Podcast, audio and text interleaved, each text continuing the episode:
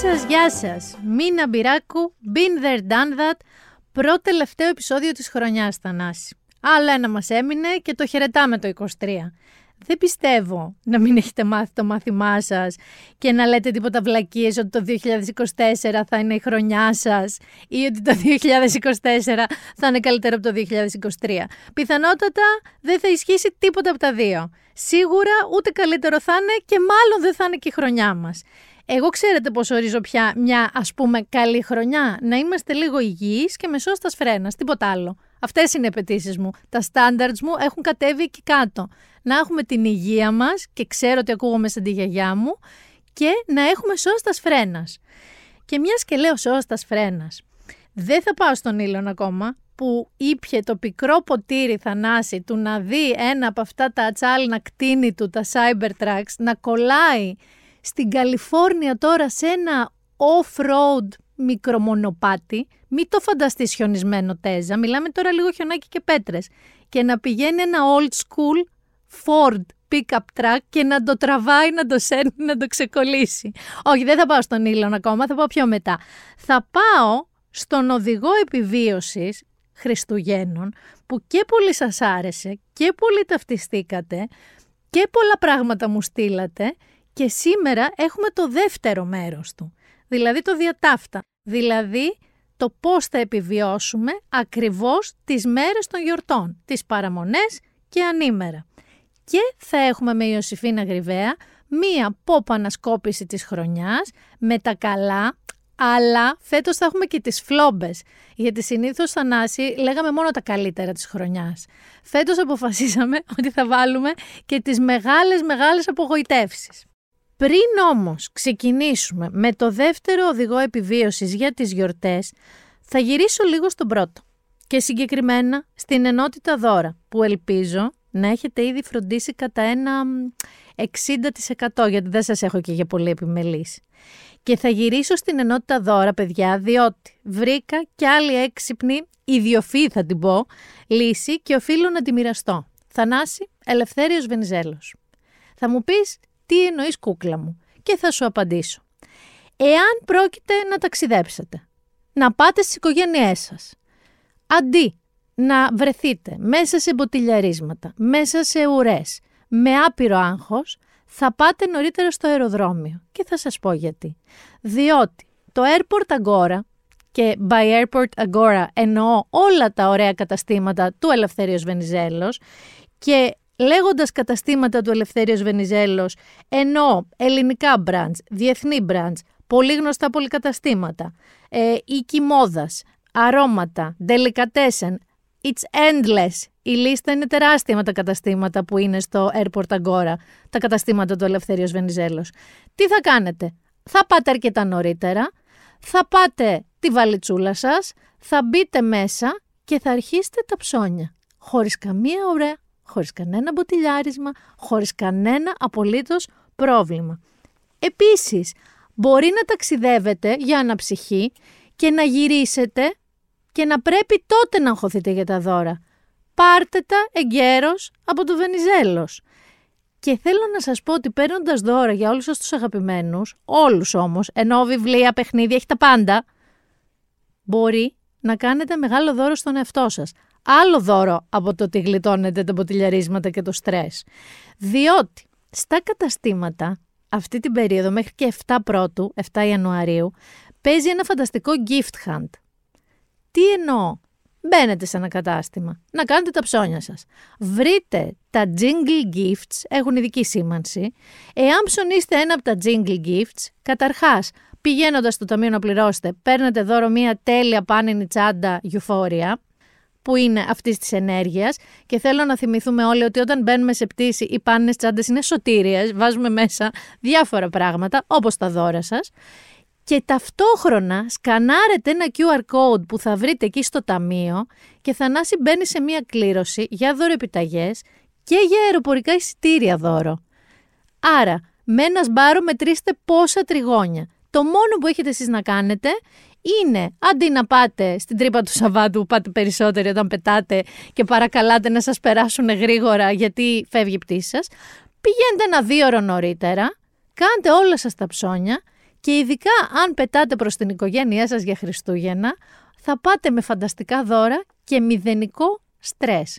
Όχι, πες μου αν είναι ιδιοφυής λύση ή όχι. Θα μείνω 2 δευτερόλεπτα στα δώρα, γιατί οφείλουμε όλες ένα ευχαριστώ στη Βικτόρια την Μπέκαμ για το δώρο στην ανθρωπότητα που λέγεται Ντέιβιντ. Όχι όμως απλώς Ντέιβιντ, Ντέιβιντ με εσώρουχα να σέρνεται στα πατώματα για να φτιάξει εκεί μια γιγαντιά τηλεόραση, Θανάση, που έχουν στο σαλόνι τους, και Ντέιβιντ με shorts, ενώ κάνει σχεδόν γλυκό έρωτα με το πάτωμα καθώς γυμνάζεται. Κάνει εκεί το φίδι, το χέλι, push-ups, σκύβει, πιέζει λίγο το πάτωμα, πώς να το πω, σεξ κάνουμε το πάτωμα. Και θέλω εδώ να βάλω και έναν αστερίσκο, που πραγματικά ήταν η δεύτερη σκέψη μου. Η πρώτη ξεκάθαρα ήταν wow, way to go David, μπράβο David. Η δεύτερη όμως σκέψη μου, και θέλω να την μοιραστώ μαζί σας, ήταν ότι αν Θανάση αντιστρεφόντουσαν οι ρόλοι και ανέβαζε ο David τη Βικτόρια με ένα σεξ σορτσάκι να φτιάχνει την τηλεόραση και τη Βικτόρια με μια έτσι κολλάν ολόσωμη φόρμα να κάνει push-ups και κάπως σεξι κινήσεις, δεν θα τον είχαμε σκίσει. Δεν θα είχε φάει ένα cancel από εδώ μέχρι το Λονδίνο. Θα το είχε φάει. Το καταθέτω αυτό. Γιατί ωραίο είναι το eye candy, αλλά αισθάνομαι εδώ ένα διπλό στάνταρ που λέμε. Παρ' όλα αυτά, Βικτόρια, συνέχισε κορίτσι μου έτσι. Δεν έχω κανένα πρόβλημα. Αλλά επειδή σε βλέπω λίγο αγριεμένη, μη μας πετάξεις έτσι χριστουγεννιάτικα τίποτα τελείως πατσαφόρα, full frontal, γιατί είμαστε στο σόβρακο, δεν υπάρχει κάτι άλλο, μετά είναι full frontal. Μη μας πιάσει καμιά συγκοπή εκεί στο οικογενειακό τραπέζι. Και πάμε τώρα, μια και είπα οικογενειακό τραπέζι, στον οδηγό επιβίωσης Χριστουγέννων Β. Πάμε να μας βάλει στο κλίμα, Θανάση, όχι δεν θα ξανακούσετε Μαράια Κάρι.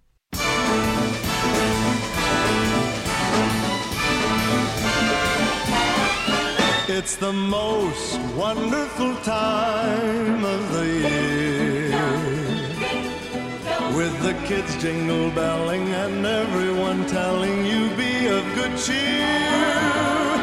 It's the most wonderful time of the year.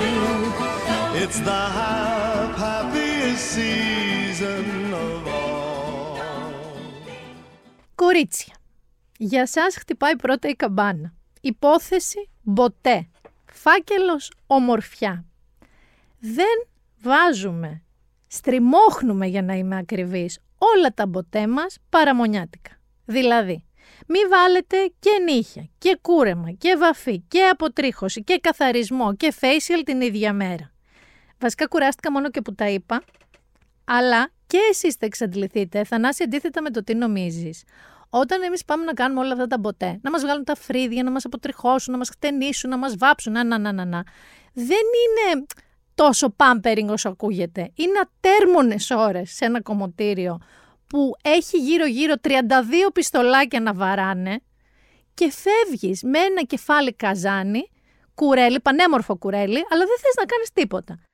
Και εκτός από το ότι θα έχετε ένα κεφάλι καζάνι και θα νιώθετε πανέμορφα εξαντλημένες στην τοποθεσία σπίτι σας κάποια στιγμή, έχετε πολλές πιθανότητες, να ξέρετε, να γίνουν λάθη μέσα στο χαμό που επικρατεί και το πόσο κουρασμένοι είναι όλοι οι experts. Οι άνθρωποι που μας κουρεύουν, μας χτενίζουν, μας αποτριχώνουν. Είναι ταβανιασμένοι, το ξέρετε. Και δεν τους δώσετε και καλό τύπε. Θέλετε δηλαδή να φύγετε με τίποτα μπουκλάκια σαν αυτά των δικαστών στην Αγγλία και των δικηγόρων ή του Λουδοβίκου, γιατί μπερδεύτηκε με το χτένισμα που του είπα το κομμωτής. Θέλετε να φύγετε με τίποτα νύχια με στράς και δέντρα χριστουγεννιάτικα πάνω, γιατί η μανικιουρίστ είπε πιάνει σάφι, δεν μπορώ άλλο ένα κόκκινο νύχι, θα κάνω κάτι άλλο. Θέλετε να σας συμβούν τέτοια πράγματα? Όχι. Κρατήστε για εκείνη τη μέρα μόνο το χτενισματάκι σας, να είναι φρέσκο-φρέσκο. Είπε η podcaster Θανάση που έκλεισε βαφή μαλλιών, παραμονή Χριστουγέννων, γιατί δεν προλάβαινε άλλη μέρα. Ελπίζω να μην με βρει κανένα κακό. Εκεί στον πάνω καλύτσι, ελπίζω να μ' ακούτε. Και να σας πω και κάτι. Γιατί να πάτε να ταλαιπωρηθείτε να κάνετε αποτρίχως, ξέρω εγώ, μπικίνι χριστουγεννιάτικα? Θα δείξετε στο θείο χαράλαμπο που θα είναι στη μάνα σας τον μπικίνι σας? Δεν το νομίζω και σίγουρα δεν το ελπίζω. Οπότε μην τραβολογέστε άδικα. Και μιας και είπα για το θείο χαράλαμπο, πάμε λίγο στο surviving family αυτά τα Χριστούγεννα που πολλοί Ωραία το περιέγραψε πρόσφατα ο Γιάννης Μπέζος σε μία συνέντευξή του. Πάμε να ακούσουμε τι είπε ο Γιάννης Μπέζος. Οι μαμάδες είναι ό,τι χειρότερο υπάρχει. Γενικά η ελληνική οικογένεια είναι... Ο Χίτλερ μπροστά της είναι αρνή. Είναι κάτι που σε βάζει από κάτω. Γιατί είμαστε έτσι? Τώρα θέλετε να κάνουμε μια κουβέντα πολύ μεγάλη, η οποία πάει στα βάθη. Ναι. Γιατί είμαστε... Είναι αποτέλεσμα της φτώχειας. Είναι μια καλή δικαιολογία. Δεν είναι της φτώχειας. Είμαστε ένας λαός της Ανατολής. Ναι. Όταν λέω της Ανατολής, όχι της Μέσης Ανατολής, του ανατολικού τόξου. Ένας λαός ορθοδοξίας, ένας λαός ο οποίος έχει πολύ μεγάλη, δίνει πάρα πολύ μεγάλη σημασία στην οικογένεια. Mm-hmm. Και ξέρετε, η οικογένεια όταν γίνεται διαστροφή, γίνεται σαν τη μάφια. Δεν σε αφήνει να αναπνεύσεις. Mm-hmm. Θέλει να τα ελέγχει όλα. Mm-hmm. Και όταν λέει οικογένεια, δεν εννοώ μόνο το πρωτοκύτταρο, τον πατέρα, τη μάνα, εννοώ με την ευρεία έννοια. Η ελληνική οικογένεια κάνει το Χίτλερ να μοιάζει γατάκι μπροστά της. Και είναι και μαφία. Και δεν έχει και καθόλου άδικο. Να σας πω μια σκέψη για τον Γιάννη Μπέζο πριν συνεχίσω. Μου είναι τρομερά συμπαθής. Και μου είναι και τρομερά συμπαθής, ιδίως γιατί δεν μασάει τα λόγια του και είναι έτσι και λίγο μισάνθρωπος. Δεν είναι δηλαδή people pleaser, δεν θέλει να αρέσει σε όλους, δεν θέλει να λένε όλοι «Αχ, τι γλυκός άνθρωπος ο Γιάννης Μπέζος», ούτε που τον νοιάζει, καρφί δεν του καίγεται. Μου θυμίζει τον Έλληνα, ξέρω τι τολμώ να πω, Λάρι Ντέιβιντ με αυτή τη λογική. Και by the way, μια και είπα και Λάρι Ντέιβιντ, θέλω όσοι τον αγαπάτε και ελπίζω να είστε πολλοί, γιατί εγώ τον λατρεύω αυτόν τον άνθρωπο, να ξέρετε ότι επανέρχεται 4 Φεβρουαρίου του Curb Your Enthusiasm. Βεβαίως με καινούρια σεζόν. Το λέω αυτό, το αφήνω εδώ και προχωράω στην ελληνική οικογένεια. Καταρχάς, θα δώσω μια φιλική συμβουλή. Όλες οι μαμάδες πάντα θα μας πιέσουν να πάμε ανήμερα των Χριστουγέννων στο οικογενειακό τραπέζι στη μία. Πάντα θα υπάρχει μια δικαιολογία ότι ο Γιαννάκης, που είναι ένα ανήψι, ξέρω εγώ, ένα ξαδερφάκι, ή ο Θείος Χαράλαμπος τρώνε νωρίς. Και θα σας αναγκάσουν να φάτε στη μία. Και άρα να πάτε, ξέρω εγώ, 11.30. Εσείς πιθανότατα θα το έχετε ρίξει λίγο έξω την προηγούμενη μέρα και όχι απαραίτητα από ψιωραρίου να έχετε ξενυχτήσει, θα έχετε σίγουρα πιει, θα πούμε παρακάτω για εκεί. Μην υποκύψετε λοιπόν σε αυτή την πίεση του Γιαννάκη και του Μπαρμπαχαράλαμπου στη μία, θα πείτε στη μάνα σας στις 3. Θα σας πει δεν υπάρχει περίπτωση, θα πούμε στις 2 και θα κλείσετε στις 2. Μην τυχόν και δεχτείτε να πάτε να φάτε πριν τις 2. Δεν θα είστε στην ώρα σας και θα ξεκινήσει όλο λάθος αυτό το τραπέζι. Αφού λοιπόν ξεκαθαρίσετε τα του ωραρίου, ας πούμε ότι φτάνετε. Θυμάστε που κάποτε, όταν ήμασταν νέοι πιτσιρίκια, όλοι θέλαμε διακαώς να μην κάτσουμε στο παιδικό τραπέζι, στο τραπέζι με την νεολαία και θέλαμε να κάτσουμε με τους μεγάλους. Και όταν μας βάλανε στο τραπέζι με τους μεγάλους αισθανθήκαμε κατόρθωμα, ότι κάτι καταφέραμε, ότι πια ενηλικιωθήκαμε. Θέλω λοιπόν να σας πω ότι σε αυτή τη φάση της ζωής μας, το τραπέζι της νεολαίας, το να κάτσετε με τη νεολαία, ίσως είναι η σωτηρία σας αυτές τις γιορτές. Γιατί το λέω αυτό έτσι? Γιατί στο τραπέζι της νεολαίας κανείς δεν θα σας ρωτήσει πότε θα παντρευτείτε, πότε θα γνωρίσετε ένα καλό παιδί ή μια καλή κοπέλα που θα παντρευτείτε, πότε θα κάνετε ένα παιδάκι, πότε θα κάνετε δεύτερο παιδάκι, αν σκέφτεστε να κάνετε τρίτο παιδάκι και αν τέλος πάντων γενικά θέλετε να κάνετε μια δεκάδα από παιδάκια. Επίσης, στο τραπέζι της νεολαίας δεν θα πεταχτεί κάποιος μπαρμπαχαράλαμπος καλή ώρα, είναι τελείως fictional, δεν έχω καν μπαρμπαχαράλαμπο για να με βρίζει η μάνα μου, να πει, ξέρω εγώ, ότι καλά τα λένε οι Σπαρτιάτες, αυτούς ψήφισα εγώ. Και να πρέπει να μείνεις ψύχρεμος. Δεν υπάρχει Θανάση μου σε κάθε σόι, ένας τέτοιος υπάρχει. Πιθανότατα θα τον πετύχετε τα Χριστούγεννα. Αλλά πιθανότατα δεν θα τον πετύχετε στο τραπέζι με την νεολαία. Ούτε θα κάθεστε εσείς εκεί να μασουλάτε την ωραία σας την πατάτα φούρνου, ενώ ο διπλανός σας λέει πόσο του είχε ανέβει το ουρικό οξύ, τα τριγλικερίδια και η χολυστερίνη. Ούτε θα έχετε έναν άλλο διπλανό που θα λέει ότι ο ξάδερφος της Νίτσας που είχε παντρευτεί την Αγλαία από το χωριό πάει πέθανο καημένος και να αρχίσει όλο το obituary όλων όσων χάσαμε 90χρονων αυτή τη χρονιά. Το χειρότερο που μπορεί να σας συμβεί, παιδιά, στο τραπέζι με την νεολαία είναι να μην καταλαβαίνετε γρία από τι λένε και να νιώσετε λίγο boomer. It's okay σε σχέση με όλα τα προηγούμενα. Και να καταλήξετε, επειδή δεν καταλαβαίνετε, να κοιτάτε το κινητό σας. Που δεν θέλω να αγχώνεστε, σε αυτό το τραπέζι όλο το ίδιο θα κάνουνε. Όλοι το κινητό τους θα κοιτάνε. Απλά αυτοί θα κοιτάνε το TikTok και εσείς θα κοιτάτε το Facebook και θα στέλνετε μηνύματα στο Viber, σαν γνήσιοι boomer. Ας πούμε όμως ότι δεν γλιτώνετε. Γιατί η μάνα σας με το γνωστό side-eyeing, αυτό το πλάγιο βλέμμα, δεν θα σας αφήσει να κάθετε στο τραπέζι με την νεολαία, γιατί θέλει να σας επιδείξει στους συγγενείς. Οπότε θα σας αναγκάσει να καθίσετε στο τραπέζι με τους ενήλικες. Πάμε να δούμε τώρα τι αντιπερισπασμούς έχετε στο τσεπάκι σας για όταν η κουβέντα αρχίζει και πάει λάθος. Για όλα αυτά που είπαμε. Παιδιά, οικογένειες, γάμους, παντριές, σπαρτιάτες, τριγλικερίδια, ορικά οξέα και πάει λέγοντας. Πρώτον, βουτήξτε τα παιδιά. Τα μικρά παιδιά, όχι τους γαϊδουρέφηβους, αυτά που είναι μέχρι 10. Και βάλτε τα να πούνε κάλαντα, να τραγουδήσουν, Θανάση, να χορέψουν, να κάνουν τέλος πάντων το καθένα ό,τι ξέρει, τύπου οικογένεια έχει ταλέντο, για να κλέψουν λίγο την παράσταση. Γιατί όταν τα παιδάκια αρχίζουν και κάνουν τσαχπινιές, χαριτομενιές και τσιριμόνιες, όλοι γλυκαίνουν και σταματάνε οι συζητήσεις. Και βγαίνουν και τα πορτοφόλια. Θα βγάλουν και λεφτά τα παιδάκια. Δεύτερον, αν η κουβέντα έχει πάει πολύ στραβά, σηκωθείτε ενθουσιασμένοι και πείτε: ανοίγουμε τα δώρα, παιδιά, τώρα. Ακόμα και αν είναι ο άλλος με το γιουβέτσι στο στόμα. Και αρχίστε και μπουκώνετε δώρα τον κόσμο. Επίσης, όταν ο κόσμος ανοίγει τα δώρα του, λίγο χαίρεται, λίγο αλλάζει διάθεσή του και σίγουρα ξεχνάει την κουβέντα που είχε ξεκινήσει. Δυναμώστε τη μουσική. Όλες οι μανάδες κάποια μουσική εκεί στο background έχουν βάλει. Δυναμώστε τη ή βάλτε μουσική αν δεν έχει βάλει. Και αν, ας πούμε, η οικογένειά σας, γιατί οι περισσότερες οικογένειες δικές μας δεν έχουν μεγαλώσει με jazz και big bands, έχουν μεγαλώσει με Μαρινέλη και Καζατζίδη. Οπότε, βάλτε τους μέχρι χριστουγεννιάτικα, αλλά να μπορούν να το ζήσουν. Βάλτε τους π.χ. μια κετάρα. Να πλέξω τούλι για το Χριστούλι που καίγεται κρυώνει σε κρυσταλλένιο χιόνι, σε κρυσταλλένιο χιόνι και σε... Δεν θα ξεπεράσω ποτέ το τούλι για το Χριστούλι, ποτέ, ότι υπάρχει τίτλος τραγουδιού τούλι για το Χριστούλι ή για πιο κεφάτο, γιατί αυτό είναι λίγο έτσι ρίχτικο, χριστουγεννιάτικο, γκλίνγκι γκλίνγκι, ένα δεσποινιό. Βλέπω τον Άι Βασίλη να μου χαμογελάει και λήψη σου δυο φορές με πονάει. Χριστούγεννα ήρθαν πάλι, μα είσαι πάλι μακρινά μοργένα, σήκε το μωρό μου στο πλευρό μου, αγκαλιά.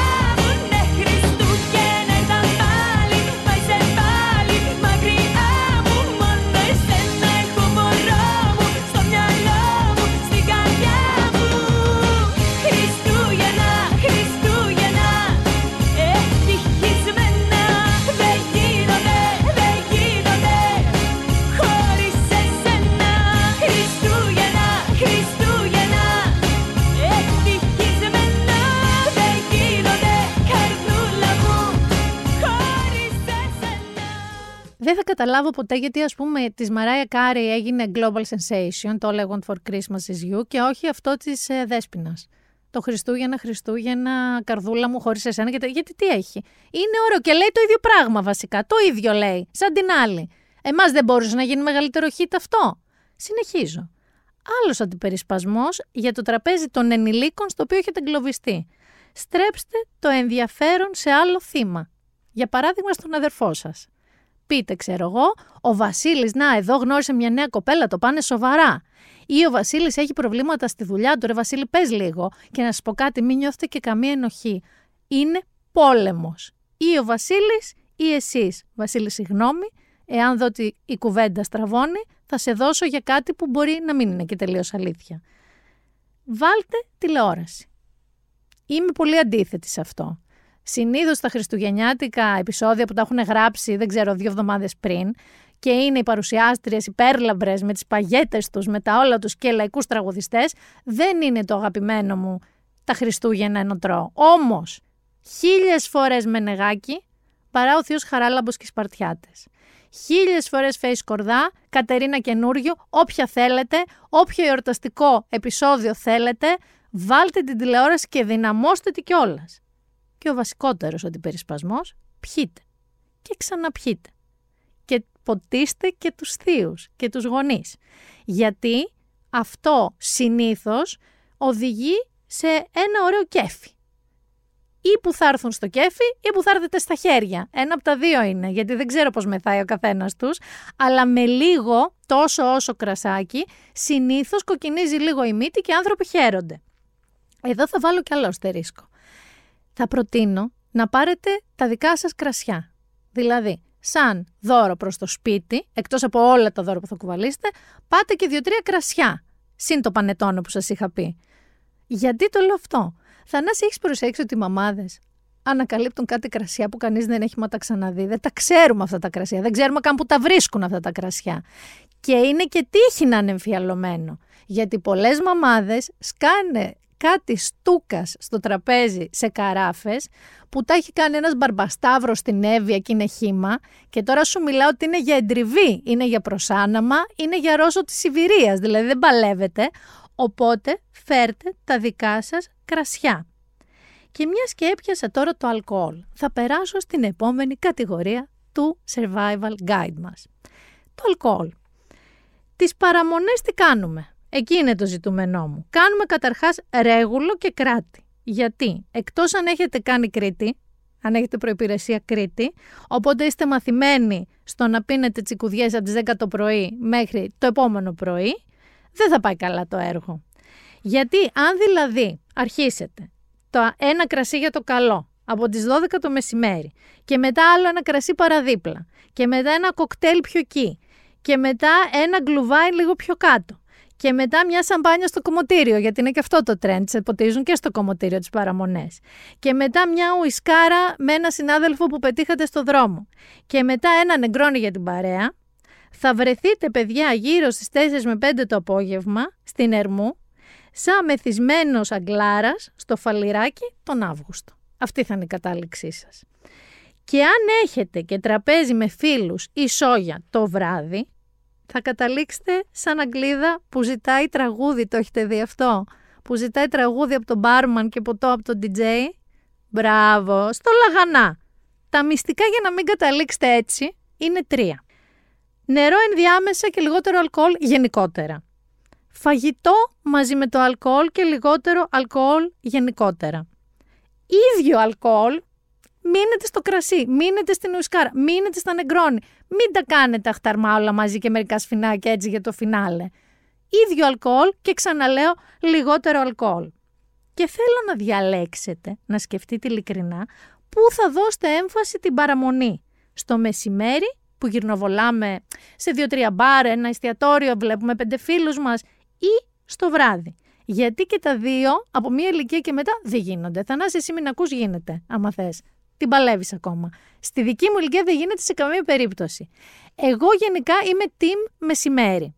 Και το βράδυ, που συνήθως καταλήγω σε σπίτι, κουρνιάζω εκεί σε έναν καναπέ, δεν ενοχλώ κανένα. Και παίρνω ένα ποτό έτσι και το λιβανίζω με τις ώρες και παίζω χαρτιά. Θέλω να πω εδώ ότι είμαι top κρουπιέρσα. Είμαι έτοιμη για Vegas στο blackjack και τώρα εξασκούμε για πόκερ.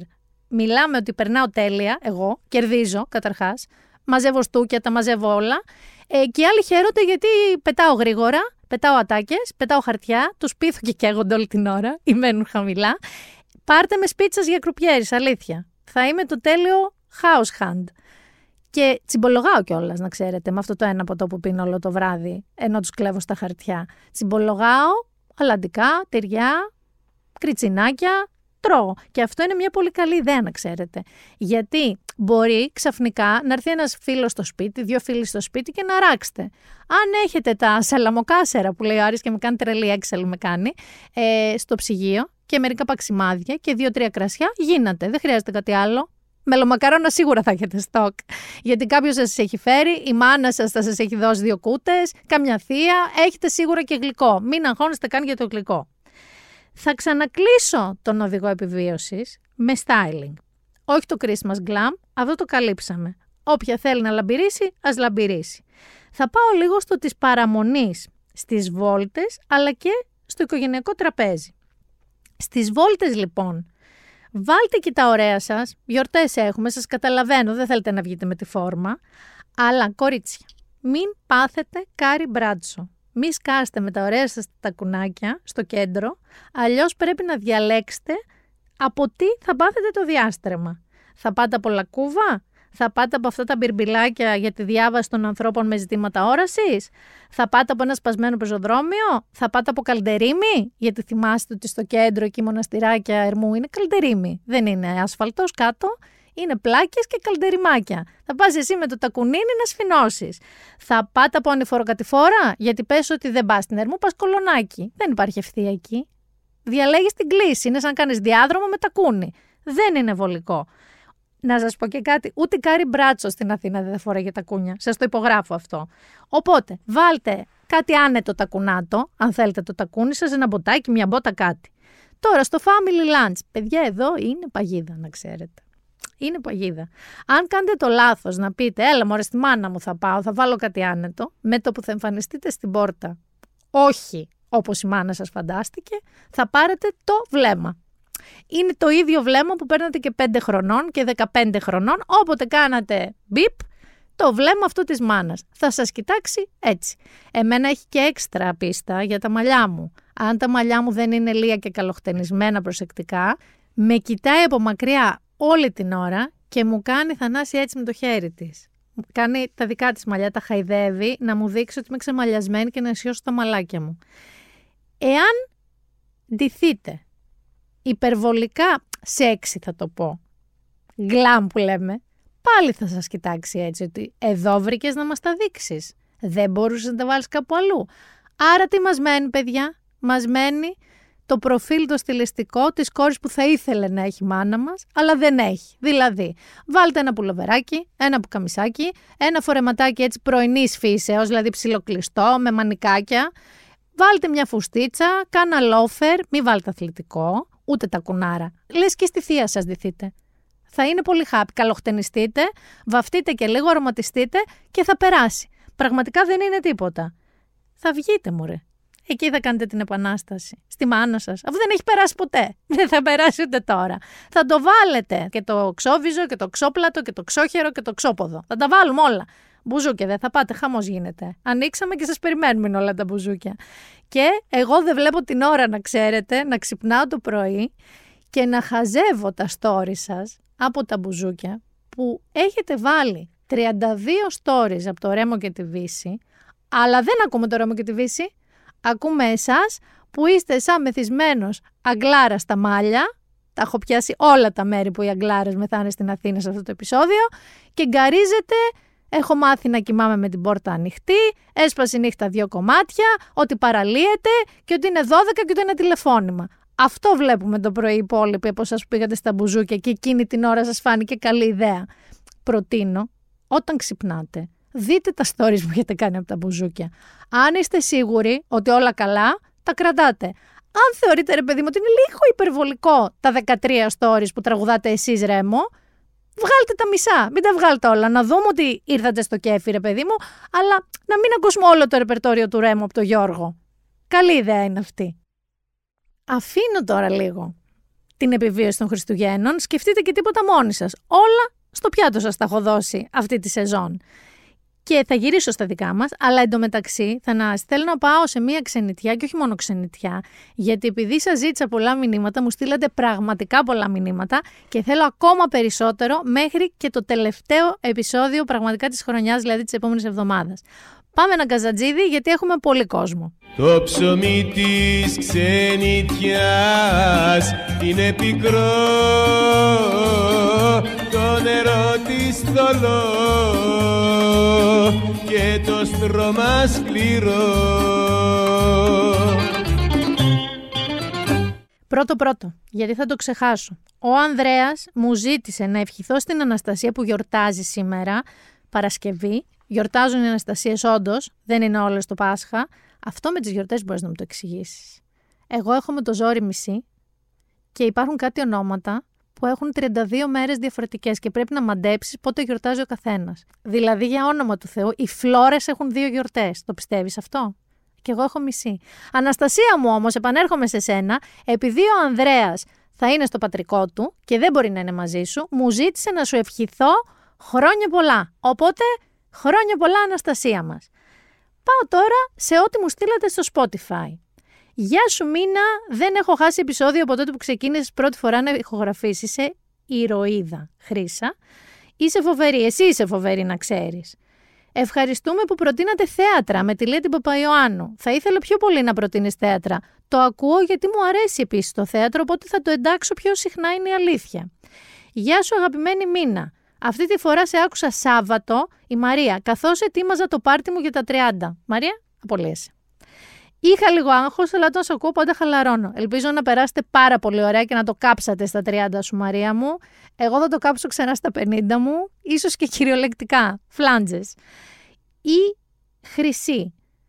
Christmas in July το λένε στην Αμερική, αυτά που σας έλεγα να προετοιμαστείτε εγκαίρως. Τα καταστήματα λέει τον Ιούλιο βγάζουν χριστουγεννιάτικα για να μην τρέχει τελευταία στιγμή ο κόσμος. Είναι η Χρυσούλα, όχι η Χρυσή, από την Ξάνθη. Best podcast ever. Χρυσούλα. Μπορείς να φανταστείς εδώ τον Ιούλιο με 46 βαθμούς Κελσίου υποσκιάν να πάμε να ψωνίζουμε δέντρα και ταράνδους και γυρλάντες και καροκουβερτούλες και κεριά. Δεν γίνεται μάνα μου. Στην Αμερική μπορεί να γίνεται. Εδώ είμαστε όλοι της τελευταίας στιγμής. Τώρα δηλαδή που γράφω, που είναι 5η 21 Δεκεμβρίου, υπάρχουν πάρα πολλά σπίτια που δεν έχουν βάλει ούτε μπάλα ακόμα και περιμένουν να τα βάλουν το Σάββατο που μας έρχεται. Πιο Christmas in July. Συνεχίζω. Καλέ, τόση ώρα περίμενα να ανεβάσεις γιατί πάντα σε ακούω στο λεωφορείο που επιστρέφω από τη Θεσσαλονίκη στο Λιτόχωρο. Είσαι θεάρα, πάω να το ακούσω. Μας πέτυχε την ώρα που ανεβήκαμε το προηγούμενο επεισόδιο. Ο κύριος Κωνσταντίνος Μπόλας. Υπέροχο podcast. Δεν σας χορταίνουμε, κυρία Μπυράκου. Σας ακούμε καθώς πάμε στο φτωχό εξοχικό μας. Λοιπόν, ο Κωνσταντίνος Μπόλας ή αλλιώς This Cooking Man είναι ο κολλητός μας. Και αυτός μας μαγειρεύει κάθε γιορτές, γιατί εμείς δεν μαγειρεύουμε τίποτα. Κωνσταντίνε, ας τα ψόφια, κανένα εξοχικό, κανένα φτωχό εξοχικό, και δεν μαγειρέψεις να φάμε τίποτα σαν άνθρωποι παραμονή Χριστουγέννων. Επίσης έχω την Νικολιτάκη, η οποία μου λέει «Μπράβο που είπες για τα φρούτα στα κρέατα, δεν τα αντέχω, επιτέλους κάποιος το είπε». Νομίζω ότι είμαστε περισσότεροι από ό,τι νομίζεις πάντως, φίλη Νικολιτάκη. Και συνεχίζω. Καλησπέρα αγαπημένη Όαση μέσα στην έρημο των podcasts. Έλα Παναγία μου. Τι είναι αυτά που λες ρε Άννα Μαρία. Ξενιτιά εδώ και σου γράφω από την όχι και τόσο κρύα Αμερική και συγκεκριμένα New Jersey. Όσο καιρό βρίσκομαι εδώ περιμένω πώς και πώς κάθε Παρασκευή να ακούσω και να νιώσω λίγο σπίτι μου. Και πάλι διότι μόνο σπίτι μου δεν έχω νιώσει την Αμερική, τους ανθρώπους της και τις καταστάσεις της. Παρότι θα μπορούσε να πει κανείς πως αφού έχεις ένα καλό σπίτι με όλες τις ανέσεις, γιατί γκρινιάζεις βρε αχάριστη. Και μας λέει η Άννα Μαρία ότι έπαθε διάφορα ζητούμενα, κρίση πανικού, σλιπ παράλυσης, αυτό δεν είναι καθόλου αστείο, άγχος, πίεση, κατάρριψη όλων όσων είχε δεδομένα στη ζωή της, πήρε την απόφαση να γυρίσει στην Αθήνα. Που με στόμβα έλεγε, πολλοί το έχουν πει αυτό και έχουν φύγει ξενιτιά, ότι δεν της αρέσει, της είναι απεχθής και θέλει να φύγει. Δεν της αρέσει ούτε καν αρχιτεκτονικά και ερημοτομικά. Και ξενιτεύτηκε και τελικά δεν της βγήκε και θα γυρίσει σε εμάς. Άννα Μαρία, στο έστειλα και σε μήνυμα. Δοκιμές είναι. Trial and error. Οι ξενιτιές κάποιες φορές μας βγαίνουν και δεν γυρνάμε πίσω και ρίχνουμε μαύρη πέτρα. Κάποιες φορές δεν μας βγαίνουν και γυρνάμε και μετά μπορεί να ξαναφύγουμε. Οπότε όλα καλά. Έλα πίσω σε εμάς. Εδώ δεν θα βαρεθείς ποτέ. Αυτό στο υπογράφω. Θα γελάς κάθε μέρα με κάτι. Ή θα κλαις. Πιθανότατα και τα δύο. Γεια σου Μίνα μας, ο Κόνστερ. Λοιπόν, επειδή σε ακούω τώρα και λέω να ενδώσω στο αίτημα για νέα, θα σου πω ότι το αγόρι μου που ζει στην Ολλανδία μόνιμα σε έμαθα από μένα και έχει τρελαθεί. Και όπως και άλλοι, ακούει όλα τα επεισόδια προς τα πίσω. Αυτό δεν το καταλαβαίνω, γιατί εμείς έχουμε λίγο επικαιρότητα. Έχει φτάσει, λέει, πέρσι τέτοια εποχή. Δηλαδή, ακούει το περσινό Χριστουγεννιάτικο. Ακούει περσινή ανασκόπηση. Και μπράβο του θα πω. Αν το βάλεις στην ξενιτιά, βάλε μας μαζί, γιατί και εγώ κάνω μια δουλειά που κάθε εβδομάδα είμαι σε άλλη χώρα και ακούω ανάλογα με το που βρίσκομαι. Από Μαρόκο μέχρι Σαουδική Αραβία. Ανάλογα την εβδομάδα. Ο Κωνσταντίνος. Κωνσταντίνε, τι δουλειά κάνεις? Μπας και φτιάχνεις την πόλη του Κάνιε. Θα σας πω μετά γι' αυτό. Τι κάνεις και πας Σαουδική Αραβία και Μαρόκο? Νομίζω θέλω αυτό που κάνεις. Χωρίς και Θανάσεις. Ελπίζω να σε αεροσυνοδός, όχι τίποτα πιο δύσκολο. Μέχρι εκεί είμαστε, έτσι. Η Ναντινάκη. Νάντια υποθέτω. Ευχαριστώ για τις ωραίες προτάσεις όπως πάντα. Μεθαύριο πάω Ταϊλάνδη με Καμπάνα και Τόμ Λέικ. Είναι αναφορά σε δύο βιβλία που έχουμε προτείνει. Το Λίγη Ζωή ήταν το αγαπημένο μου για το 23 και το Paper Palace το Guilty Pleasure μου. Και τα έμαθα και τα δύο από σένα. Έχω μείνει στο Ταϊλάνδη να ξέρεις εγώ Νάντια μου. και θα τις λείψω, μου λέει, αλλά πραγματικά εγώ αν ήμουν στην Ταϊλάνδη, ούτε που θα σας σκεφτόμουν. Θέλω να το ξέρετε. Αν ήμουν εγώ σε μια παραλία στην Ταϊλάνδη με μια κομμένη καρύδα να πίνω το νερό της, δεν θα σας έριχνα δεύτερη σκέψη. Λέω ψέματα. Θα ήθελα να σας πω ό,τι βλέπω στην Ταϊλάνδη. Καλησπέρα. Είμαι σχετικά νέα ακροάτρια του podcast. Το πρώτο μου επεισόδιο το άκουσα τον Σεπτέμβριο του 23. Θα σε μαλώσω, Αλεξάνδρα. Και πλέον οι Παρασκευές μου έχουν αποκτήσει άλλο νόημα. Πολλές φορές πιάνω τον εαυτό μου να παραμιλάει, λες και κάνει συνομιλία μαζί σου. Θέλω να ξέρεις, το κάνω και εγώ στα podcast αυτό και το κάνω και στην τηλεόραση. Στις σειρές, κανονικότατα. Τι κάνεις, κύριε Βλαμμένα, γιατί το πες αυτό και τέτοια. Μιλάω κανονικά. Ακούω τις απόψεις σου, τις ιδέες σου, την κριτική σου και δίνεις δύναμη σε άτομα σαν εμένα που νομίζουν ότι είναι η τρελή αυτού του κόσμου και οι παράλογοι. Είμαστε πολλοί, Αλεξάνδρα μου. Μ' αρέσει ο τρόπος που λες κάποια πράγματα με το όνομά τους. Μείνε συντονισμένοι, έχουμε και σήμερα τέτοιο περιστατικό. Χαιρετισμούς από Φραγκφούρτη, μας είπε η Αλεξάνδρα. Να πω επίσης, μεγάλο φιλί. Μου είπε να πω μεγάλο φιλί, γιατί σε μερικούς λέω σκέτο φιλί. Μεγάλο λοιπόν φιλί στον Γεράσιμο, στο Όσλο. Μένει εκεί 2 χρόνια, Θανάση. Και μου είπε ότι συνηθίζεται το κρύο όταν η καθημερινότητά σου είναι τόσο φανταστική. Το πιστεύω πάρα πολύ. Και αν και είμαι πολύ καλοκαιράκιας, επειδή έχω αρχίσει και ζορίζομαι με την καθημερινότητα εδώ, πάρα πολύ, δηλαδή με όλα τα διαδικαστικά, τις συναλλαγές με το δημόσιο, κάποιες αποφάσεις που βλέπουμε κάθε μέρα να παίρνονται και κάποια περιστατικά, νομίζω θα συνείδηζα και εγώ τα φιόρδ και το κρύο και τα πάντα όλα, αρκεί να δούλευε ρολόι η ζωή μου.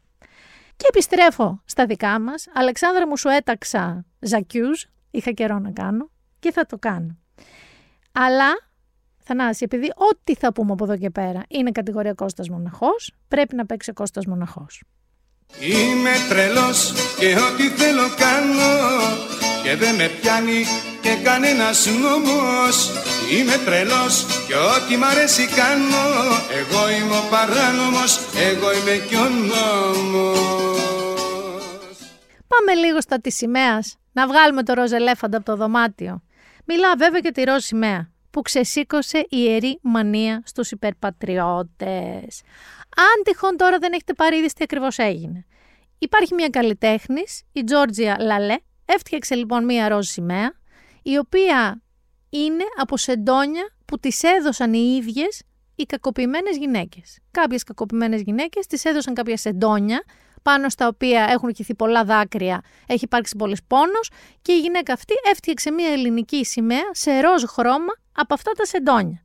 Αυτή λοιπόν η σημαία εκτέθηκε στα πλαίσια μιας έκθεσης τέχνης, ξαναλέω, στο Γενικό Προξενείο μας στη Νέα Υόρκη, σε συνεργασία με το Ελληνοαμερικανικό Επιμελητήριο. Μέχρι εδώ όλα καλά, όλα καλά. Εμφανίστηκε λοιπόν ο Δημήτρης Νατσιός της Νίκης, αυτό το κόμμα Πατρίς, Θρησκεία, Οικογένεια, στη Βουλή, τη μέρα που μιλούσαν για τον προϋπολογισμό, δεν ήταν κάποια μέρα συζήτησης για σημαίες, και είπε τα εξής. Πρώτη μήνου είχαμε υποβάλει μια επίκαιρη ερώτηση στην Υφυπουργό Παιδείας για το θέμα του εθνικού ύμνου στα σχολεία, τα δημοτικά και της έπαρσης σημαίας που είχαν καταργηθεί την περίοδο του ΣΥΡΙΖΑ. Αρνήθηκε η κυρία Υπουργός και μας είπε μεταξύ άλλων κάτι για ένα νέο πατριωτισμό. Στο Γενικό Προξενείο της Νέας Υόρκης χθες διοργανώθηκε μία έκθεση αφηρημένης τέχνης σε συνεργασία με το Ελληνοαμερικανικό Επιμελητήριο, όπου μεταξύ των εκθεμάτων υπήρχε και μία σημαία, δεν ελληνική σημαία αυτή, ραμμένη από κλινοσκεπάσματα, από σεντόνια, με αυτά τα ροζ τα χρώματα. Επαναλαμβάνω, στο Γενικό Προξενείο το Ελληνικό της Νέας Υόρκης. Είναι δυνατόν, αγαπητοί μου, να χρησιμοποιείτε το ροζ χρώμα να διακομωδείτε το πιο ιερό εθνικό μας σύμβολο? Η σημαία μας είναι γαλανόλευκη. Μόνο μία φορά επιτρέπεται να αλλάξει το χρώμα της. Πότε? Όταν βαφεί κόκκινη από το αίμα των ηρώων στους εθνικούς αγώνες. Όπως ακούσατε, πάρα πολύ βολικά ξέχασε να πει ότι αυτά τα κλινοσκεπάσματα, όπως τα είπε, είναι σεντόνια κακοποιημένων γυναικών. Είπε απλά ότι είναι μια τρελή που πήρε κάτι κλινοσκεπάσματα, τα βάψε ροζ και έκανε ελληνική σημαία και ότι αυτό είναι ένα κουρέλι και πώς τολμάμε η ελληνική σημαία μπορεί να είναι μόνο κόκκινη εναλλακτικά από το αίμα των ηρώων. Όλα καλά. Θα περίμενες ότι είναι μια πολύ προβλέψιμη τοποθέτηση του νατσιού ως κλείσιμο ματιού προς το πάρα πολύ θρησκευόμενο, οικογενειάρχικό και πατριωτικό κοινό του. Οκ, και θα έμενε εκεί. Τσουπ, εμφανίζεται ο Γιώργος Γεραπετρίτης και κάνει την έκπληξη και δίνει εντολή να κατέβει το έργο από το προξενείο. Και κατεβαίνει. Και με αυτόν τον τρόπο συντάσσεται λοιπόν με την παράταξη που δεν δέχεται τους πρόσφυγες, τα εμβόλια, τους ΛΟΑΤΚΙ, την αυτοδιάθεση των γυναικών, δεν δέχεται τίποτα από όλα αυτά. Συντάσσεται λοιπόν ο Γιώργος Γεραπετρίτης της κυβέρνησης της χώρας με αυτό το κόμμα, με την Νίκη, με τον Δημήτρη Νατσιό και λέει να κατέβει από το προξενείο το εν λόγω έργο. Πάρα πολύ δίκαια λοιπόν γίνεται ένας χαμός, διότι αρχικά ανέβασαν όλοι σχεδόν, όλοι, τη σημαία, τη ροζ, της Τζόρτζιας Λαλέ. Είτε για να τη στηρίξουν, είτε για να τη βρίσουν. Την ανέβασαν όμως όλοι. Άρα τι πετύχατε κυρία Γεραπετρίτη με αυτή την κίνηση? Πετύχατε να γίνει τόσο γνωστό αυτό το έργο, να αποκτήσει τέτοιο virality που ούτε περνούσε από το μυαλό της καλλιτέχνηδος ποτέ ότι θα γίνει κάτι τέτοιο. Και πιθανότατα από ό,τι καταλαβαίνω δεν περνούσε ούτε από το δικό σας μυαλό και πολύ κακώς δεν περνούσε από το δικό σας μυαλό ότι θα υπάρξει αυτή η αντίδραση. Αμέσως αφού ανέβασαν λοιπόν το έργο της Τζόρτζιας, οι περισσότεροι έσπευσαν να ανεβάσουν και άλλα έργα με σημαίες πάρα πολύ γνωστών καλλιτεχνών, όπως είναι η ασπρόμαυρη αμερικανική σημαία με το Think του Κόπλη, που αν δεν κάνω λάθος ήταν για τον πόλεμο στο Βιετνάμ, τη λερωμένη σημαία του Τζάσπερ Τζόνς, που εκτίθεται στα μεγαλύτερα μουσεία του κόσμου, Μόμα κτλ. Την African-American σημαία του Χάμονς, το σχέδιο που είχαν κάνει οι Beetroot Design οι Έλληνες πάνω από τη Θεσσαλονίκη όταν έγινε η τραγωδία των Τεμπών, θυμάσαι μια ελληνική σημαία με τις κουνημένες γραμμές, μάλιστα. Το εξώφυλλο των Sex Pistols, ανέβασαν πάρα πολύ με το Union Jack, άλλοι ανέβασαν τον Τζίμι Πανούση με το σφυροδρέπανο στην ελληνική σημαία, ο οποίος είχε πάει δικαστήριο και είχε δικαιωθεί ότι μπορεί να παρέμβει οικαστικά με έναν τρόπο να προωθήσει τη δουλειά του. Και μετά θα προχωρήσω σε άλλα πράγματα που ανεβάσατε, όπως το μαγιό του Γιώργου Λιάγκα. Ένα έτσι τύπου σπίντο που έχει την ελληνική σημαία και που φαντάζεστε ακριβώς. Φατσαφόρα, κέντρο, εκεί που δείχνετε μερικοί άντρες για να μας πείτε που γράφετε κάποια πράγματα. Ή σε μια τούρτα του Άκη Πετρετζίκη, η οποία είναι σαν την ελληνική σημαία, αλλά αντί για τις γραμμούλες έχει βάλει blueberries, blackberries, κάτι μούρα έχει βάλει σε λευκό. Άλλοι, πολύ δίκαια, ανεβάσατε τα μπλουζάκια με τις παγιέτες που είχαμε στην Ολυμπιάδα. Τότε πουλάγαμε την ελληνική σημαία σε ό,τι μπορείτε να φανταστείτε. Πάνες για μωρά, μπλουζάκια με παγιέτες, κάλτσες, βρακιά, ό,τι μπορείτε να φανταστείτε με την ελληνική σημαία. Τότε λοιπόν όλα ήταν πολύ καλά. Δεν υπήρχε καν θέμα. Κανείς δεν είχε αντιδράσει για την εθνική υπερηφάνεια. Ενώ η αντίδραση, παιδιά, η εθνικιστική, σκοταδιστική, κορώνα του νατσιού, έπρεπε να μείνει στο περιθώριο, εκεί που ανήκει δηλαδή, ο κύριος Γεραπετρίτης αποφάσισε να της δώσει κυβερνητικό κύρος. Εκεί είναι το πρόβλημα. Το πρόβλημα δεν είναι η αντίδραση του νατσιού. Πιθανότατα και για όλα αυτά που σας είπα τότε, κάποιοι θα αντέδρασαν. Και για την African-American flag και για τον Sex Pistols στο εξώφυλλο, προφανώς αντέδρασαν. Και για όλα αυτά που σας είπα. Για το μαγιό του Γιώργου Λιάγκα δεν είμαι πολύ σίγουρη ότι αντέδρασε κανείς. Όμως το πρόβλημα εδώ είναι η τζίφρα, η σφραγίδα που έρχεται και βάζει κυβέρνηση σε αυτή την αποψάρα. Δεν θα πω μόνο για το μήνυμα του έργου της Λαλέ, γιατί το έργο αυτό, αυτή η ροζ σημαία, λεγόταν «Ενοχές της γειτονιάς». Ότι πολλοί ξέρουν, λίγοι μιλάνε, δεν βοηθάνε τις γυναίκες που κακοποιούνται. Δεν ξέρω τι καλοπάτησε σε όλους αυτούς τους πάρα πολλοί πατριώτες και οικογενειάρχες. Δεν θα μιλήσω καν για την ελευθερία της τέχνης. Νομίζω ότι αυτό είναι αυτονόητο. Δηλαδή, στα πλαίσια της τέχνης έχουμε δει πάρα πολλά πράγματα που είτε συμφωνούμε είτε διαφωνούμε. Είναι έργα τέχνης. Υπάρχει αυτό το δικαίωμα. Και επίσης θα πω ότι τελικά αυτή η σημαία που ήταν τώρα στο προξενείο της Νέας Υόρκης και την είχαν δει 10 άνθρωποι, τελικά σηκώθηκε από ένα μεγάλο κομμάτι του πληθυσμού, σαν ρε παιδί μου αντίδραση στην απαιδευσιά, γιατί είναι απαιδευσιά αυτό το πράγμα, ή στην νοσηφιοκαμψία απέναντι στο τόσο συντηρητικό κοινό και επίσης στην αναισθησία απέναντι στην έμφυλη βία. Γιατί έχει σημασία τελικά και ο λόγος που αυτό το κορίτσι είχε βάψει ροζ αυτή τη σημαία. Έχει σημασία λίγο το τι προσπάθησε να πει. Γιατί άκουσα κιόλας ότι σιγά δεν έχουμε και τέτοιο πρόβλημα έμφυλης βίας στην Ελλάδα, Θανάση. Δηλαδή πραγματικά είναι ένα πράγμα το οποίο με βγάζει από τα ρούχα μου. Μετά αρχίσατε να ψελίζετε ότι το πρόβλημα δεν ήταν το έργο. Το πρόβλημα ήταν ότι εκτέθηκε στο προξενείο. Που το προξενείο δεν είναι, λέει, γκαλερί. Είναι ένας φορέας αντιπροσωπευτικός του ελληνικού κράτους. Δεν μπορεί εκεί μέσα να υπάρχει μια ροζ σημαία, ένα τέτοιο κουρέλι που είπε και ο Νατσιός. Έλα όμως που μπορεί. Γιατί. Θα σας εξηγήσω τη σκέψη μου. Ξέρω ότι μπορεί να διαφωνείτε. Εγώ αυτό περί προξενείου το ακούω λίγο σε αυτήν η δικαιολογία. Είναι ένα πρόβλημα υπαρκτό. Η κακοποίηση των γυναικών. Θέλετε να πάμε λίγο και με την ουσία του έργου. Είναι ένα πρόβλημα υπαρκτό γιατί θέλω να θυμηθείτε ότι ζούμε σε μια κοινωνία πάρα πολύ τοξικά πατριαρχική. Πάρα πολύ. Που οι γυναίκες ήταν κτήμα των αντρών, ήταν ιδιοκτησία των αντρών, θυμάστε και τις πρίκες και είναι πολλά τα χρόνια. Και μη σπεύστε να μου πείτε αυτά που λες τώρα είναι άλλες εποχές, γιατί κρίνεται από την Αθήνα. Και μάλιστα κρίνεται από την Αθήνα, δεν ξέρω, από το δικό σας κύκλο που μπορεί και να μην συμβαίνει. Γιατί θέλω να θυμάστε ότι δεν σας δίνουν ραπόρτο οι γυναίκες που κακοποιούνται. Είναι πολύ πιθανό στον περίγυρό σας, τον ευρύτερο ή και τον στενό, κάποια γυναίκα να κακοποιείται και να μην μιλάει. Και δεν θα με πείστε με την καμία ότι αυτή τη στιγμή που μιλάμε τώρα το 2023, στην ελληνική επαρχία, σε αυτά τα μικρά χωριά, δεν συνεχίζεται αυτό το ξυλοφόρτωμα των γυναικών. Και αν δεν με πιστεύετε, πιάστε μια γιαγιά σας, μια ξαδέρφη της γιαγιάς σας, μια φίλη της γιαγιάς σας και ρωτήστε τι πώς έχουν μεγαλώσει. Άρα μην μου λέτε ότι το πρόβλημα αυτό δεν είναι και τόσο στην Ελλάδα και τι θα πει ο κόσμος που στο προξενείο μας κάναμε ένα τέτοιο έργο. Το θεωρώ πάρα πολύ στουρθοκαμιλιστικό και υποκριτικό. Η σημαία λοιπόν, επειδή έχω κουραστεί και όλες να την οικειοποιούνται κάτι φασιστοστρίβοντες τύποι.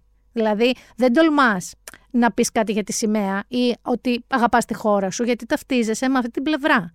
Γιατί την οικειοποιούνται ως προστάτες της. Ενώ όλοι οι άλλοι τη σχαινόμαστε τη σημαία και το έθνος μας. Θέλουμε να τα κάψουμε. Όχι, δεν θέλουμε να ταυτιζόμαστε με αυτούς. Η σημαία λοιπόν είναι ένα σύμβολο πάρα πολύ ισχυρό που δεν θεωρώ εγώ προσωπικά ότι εξευτελίζεται όταν γίνεται αφορμή προβληματισμού και συζήτησης για ένα ζήτημα που υφίσταται και πρέπει να αντιμετωπιστεί, όπως είναι η έμφυλη βία. Εγώ αυτά, παιδιά, είχα να πω. Μπορεί να διαφωνείτε, το ακούω. Αλλά πραγματικά θεωρώ ότι η αρχή του προβλήματος σε αυτή την ιστορία με τη ροζ σημαία είναι ότι βγήκε ο Νατσιός και γάβγησε στη Βουλή, είπε ότι είναι κουρέλι αυτό το πράγμα και είναι ανεπίτρεπτο, και ο κύριος Γεραπετρίτης, υπουργός της κυβέρνησης, αποφάσισε ότι πρέπει να κατέβει. Και θεωρούσε ότι με αυτόν τον τρόπο τι θα καταφέρει. Εκτός από όλο αυτό που έχει γίνει, το χαμό. Εκτός από το να έχουμε όλοι δει αυτό το έργο αυτής της κοπέλας. Εάν, κύριε Γεραπετρίτη μου, αυτός ήταν ο στόχος σας, τον πετύχατε απολύτως. Αν δεν ήταν, καλό είναι να σκέφτεστε τις κινήσεις σας λίγο πριν τις διαπράξετε. Μάρσαρα. Είχα τα νεύρα μου, με φόρτωσε αυτή η ιστορία πάρα πολύ και δεν ήθελα να σας το χαλάσω έτσι χριστουγεννιάτικα. Αλλά δεν μπορώ, ρε παιδί μου, αυτό το να βγάλουμε τους πατριωτισμούς μας, να δούμε ποιος τον έχει μεγαλύτερο. Οκ. Δηλαδή, όποιος φωνάζει πατρίς, θρησκεία, οικογένεια, κάνει το σταυρό του πριν φάει και αμολάει μια ελληνική σημαία την 28 Οκτωβρίου και την 25 Μαρτίου, δεν είναι πιο πατριώτης από κάποιον που αναγνωρίζει τη δυνατότητα ενός καλλιτέχνη να πειράξει την ελληνική σημαία για να πει κάτι. Την όποια σημαία. Αυτή είναι η ταπεινή μου γνώμη.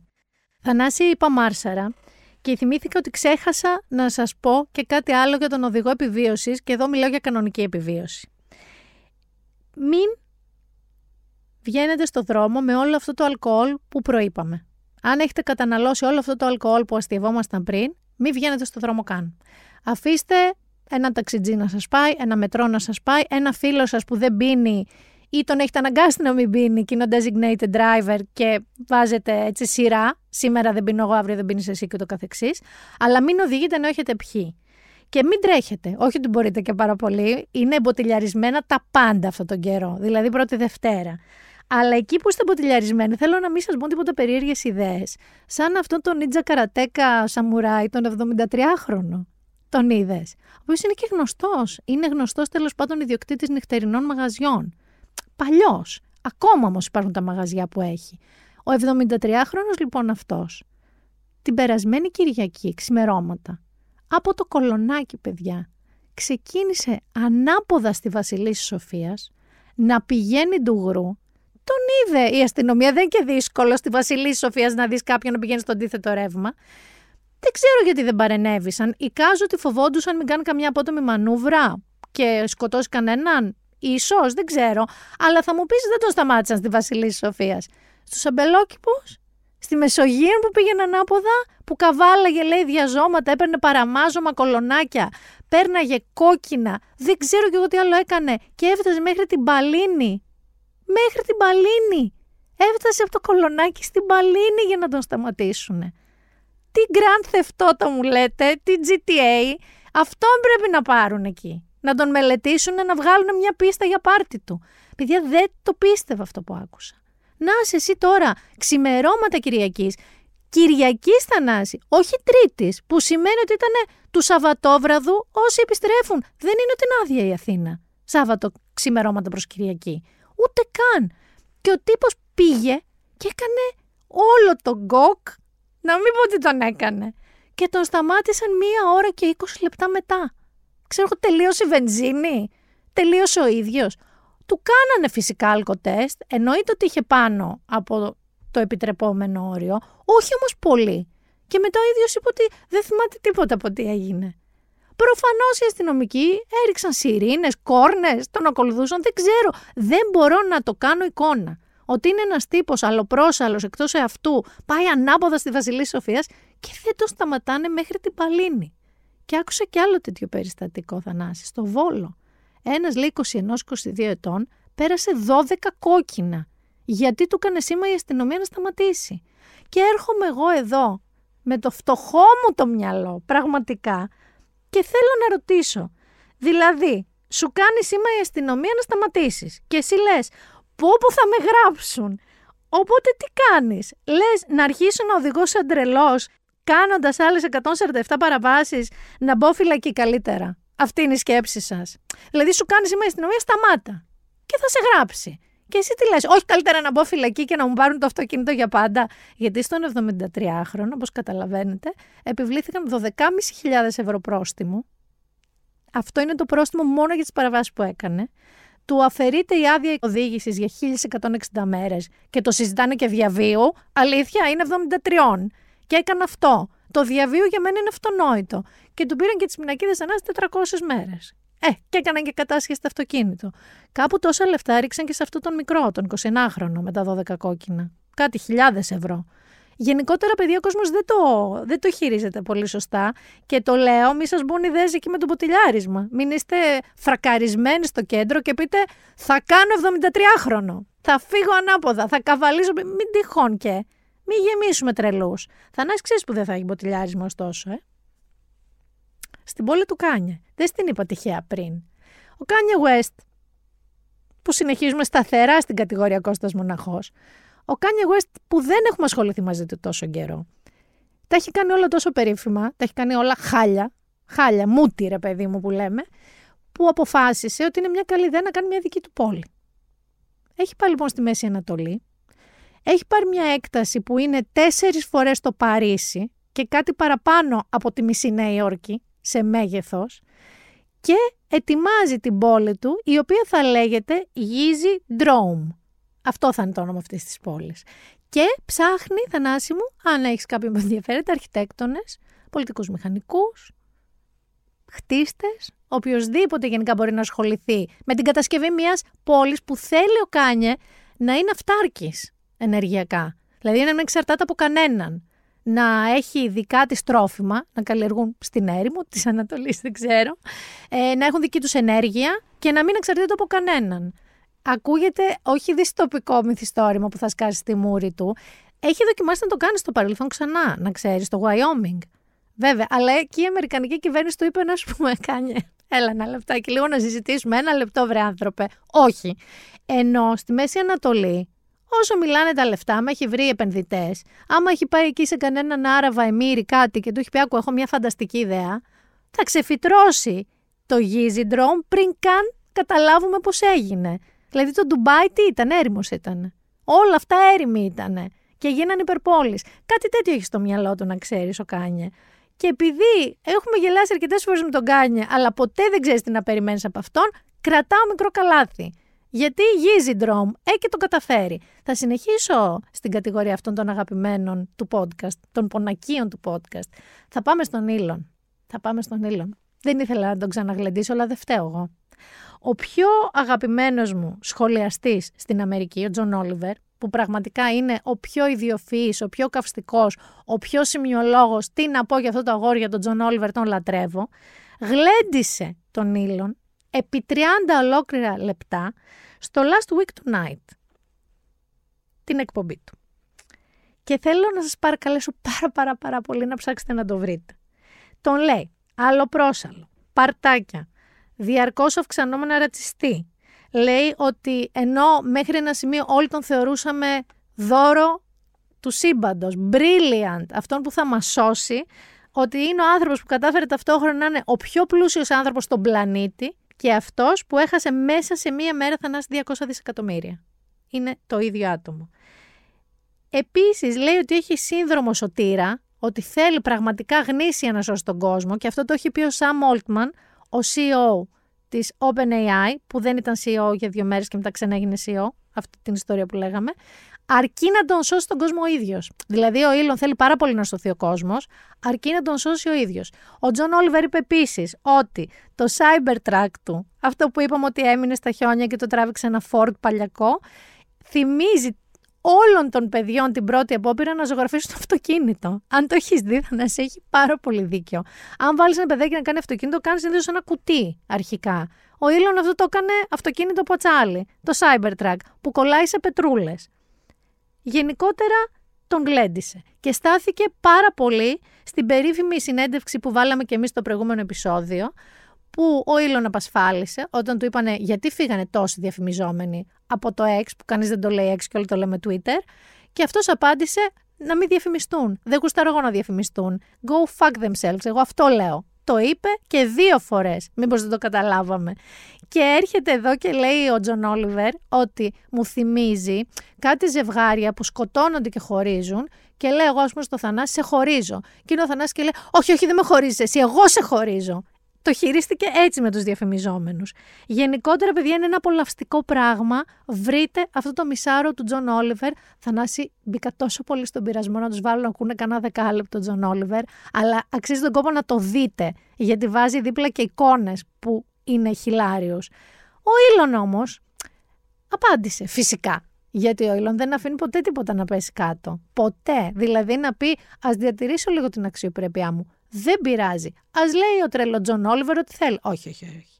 Βγήκε λοιπόν και είπε ότι ο Τζον Όλιβερ ήταν καλός πολλά χρόνια πριν, αλλά σταμάτησε να είναι αστείος όταν πούλησε την ψυχή του στο wokeness. Εκεί όπου το χιούμορ είναι στην πραγματικότητα παράνομο. Ξεκάθαρα το ξέρουμε καιρό ότι ο Ήλον έχει θέμα με το wokeness, όπως έχει αυτός της Αργεντινής ο Πρόεδρος, που λέει στις συνεντεύξεις του ότι οι woke και οι leftists, δηλαδή οι αριστεροί και οι woke, είναι σκατά, χρησιμοποιεί αυτή τη λέξη, και τον ρωτάνε τον συγγραφέα και σκατά λέει και φωνάζει. Και πρόβλημα επίσης, να ξέρετε, έχει και το γαριδάκι, ο Ντόναλντ Τραμπ. Τους συχαινόταν και αυτούς τους woke, θεωρούσε ότι αυτοί κατέστρεψαν την Αμερική, το οποίο γαριδάκι έχει κακά μαντάτα, να ξέρεις. Ελπίζω να πάνε καλά οι πωλήσεις των πανίνι του, που είπαμε στο προηγούμενο επεισόδιο, διότι το ανώτατο δικαστήριο του Κολοράντο είπε ότι δεν είναι εκλέξιμος για τις εκλογές της προεδρικής του 2024. Για μια μικρή λεπτομέρεια, ρε παιδί μου τώρα, για την εμπλοκή τους σε αυτή την εισβολή που είχε γίνει στο Καπιτόλιο από αυτούς τους καρνάβαλους στις 6 Ιανουαρίου του 2021, την 6η Ιανουαρίου. Θεώρησαν λοιπόν ότι ίσως επειδή είχε εμπλακεί εκεί, δεν είναι καλή ιδέα να τον αφήσουν να ξανακατέβει για πρόεδρος. Και θα ξέρουμε οριστικά μετά τις 4 Ιανουαρίου φέτος, που θα αποφανθεί και το ανώτατο δικαστήριο των ΗΠΑ. Όχι του Κολοράντο απλώς, των ΗΠΑ. Κοιτά. Fingers crossed, Donald μου, να μην μπορείς να κατέβεις, αλλά να ξέρεις, υπάρχει πάντα χώρος εδώ. Ειλικρινά. Έχουμε 9 κόμματα στη Βουλή, τι 9 τη 10. Έλα εδώ. Θα τους πάρεις τα σόβρακα σαν αυτό του Ντέιβιντ. Ξέρεις πόσοι μέσα στη Βουλή δεν συμπαθούν το wokeness. Αυτοί που έχουν προβλήματα με τις ρώσες σημαίες, με τους ΛΟΑΤΚΙ. Όλα αυτά τα woke πράγματα είναι πάνω από τη μισή Βουλή και η υπόλοιπη μισή είναι 4 διαφορετικοί ΣΥΡΙΖΕΣ. Αυτή είναι η Βουλή μας. Και αφού ευθυμίσαμε τώρα λίγο, είναι η ώρα που σας είπα. Είναι η ώρα απολογισμού με την Ιωσηφίνα Γριβέα της χρονιάς σε επίπεδο pop culture.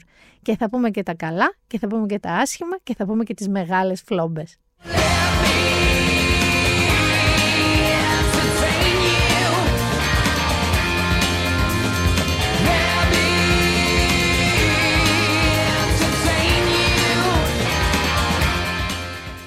Γεια σου. Γεια σου. Από τι θες να ξεκινήσουμε, γιατί έχω τάξει και τα καλά και τις φλόμπες. Εγώ θέλω φλόμπες, μου αρέσει πάντα. Θες να ξεκινήσεις από τα bad news. Τους έχω και πολύ φρέσκες τις περισσότερες φλόμπες. Δεν είναι ωραίο να πούμε φέτος και τα φάουλ, τα κακά, τα απογοητευτικά. Και γενικά δεν το συνηθίζω, δηλαδή και στην αρθρογραφία μου δεν το πολύ κάνω, οπότε είναι μεγάλη ευκαιρία για μένα τώρα αυτή. Παρατήρησα... Και έτσι μου ήρθε και η ιδέα, να μην παίρνω εγώ πάνω μου τα παράσημα, ότι στην Αμερική το έχουν κάνει μεγάλο τρέντ. Δηλαδή ναι. Είδα και το Variety και το Vulture, που συνήθως οι ανασκοπήσεις τους ήταν οι καλύτερες ταινίες της χρονιάς. Φέτος έχουν βάλει όλοι και τα don'ts. Τη μούργα. Γιατί συνέβη αυτό. Γιατί μας βρήκε αυτό το κακό. Οπότε ξεκινήσουμε με τη μούργα που λες κι εσύ. Λοιπόν... Μπορώ έτσι. Σειρές και ταινίες. Έχω σειρές και ταινίες. Θα πω ότι και η χρονιά φέτος ήταν αληθινά κινηματογραφικά μιλώντας πολύ καλή συγκομιδή. Είχαμε πολλά καλά και πέρσι και φέτος είναι ένα πολύ καλό σερί. Αλλά το κακό φέτος ήταν πολύ κακό. Δηλαδή δεν είναι μέτριο προς κακό, είναι κακό. Χάλια. Ήδη διαφωνούμε σε μία σειρά, αλλά θες να ξεκινήσουμε με σειρές. Να ξεκινήσουμε με σειρές. Για μένα είναι πολύ εύκολα το All the Light We Cannot See. Για την ακρίβεια δεν έχω άλλη σειρά που να είναι για μένα τόσο κακή. Αλήθεια. Και είναι από τις χειρότερες που έχω δει τα τελευταία πολλά χρόνια. Και ειλικρινά δεν το λέω για το podcast για να κάνουμε εδώ πέρα χαμό. Είναι μέρες, εβδομάδες που το συζητάω. Όταν φαντάσου εμένα μου στείλαν τα screeners νωρίτερα το Netflix. Και κάπως περίμενα τους συναδέλφους μου να κάνουν κατσάπ για να δουν τι τους λέω και τι περνάω.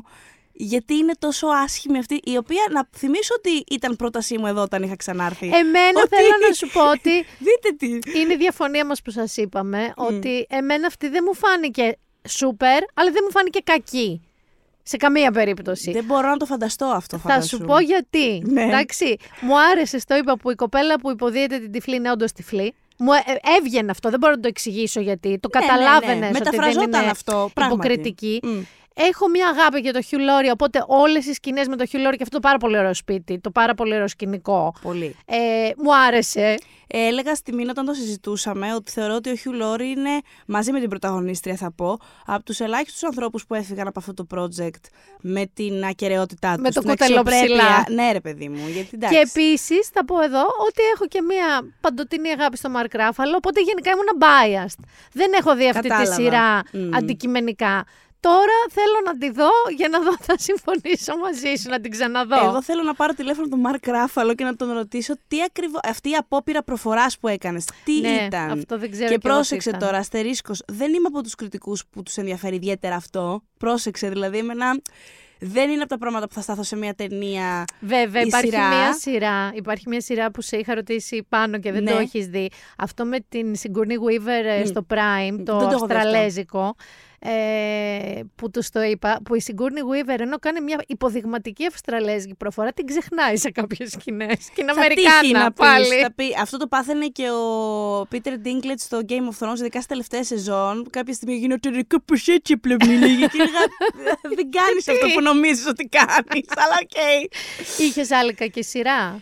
Σε αυτό το level σε καμία περίπτωση. Δηλαδή τώρα μένος. Το έχω κάτω, απόπατος είναι από κάτω αυτό, αλλά δεν μου άρεσε σίγουρα η τελευταία σεζόν του Crown, δεν μου άρεσε ούτε και η προηγούμενη. Θα εξαιρέσω, χωρίς spoiler μη φοβάστε, το φινάλε. Δηλαδή, έτσι νομίζω, μου έχουν πει όλοι, δεν το έχω δει εγώ ακόμα. Το φινάλε νομίζω είναι μια...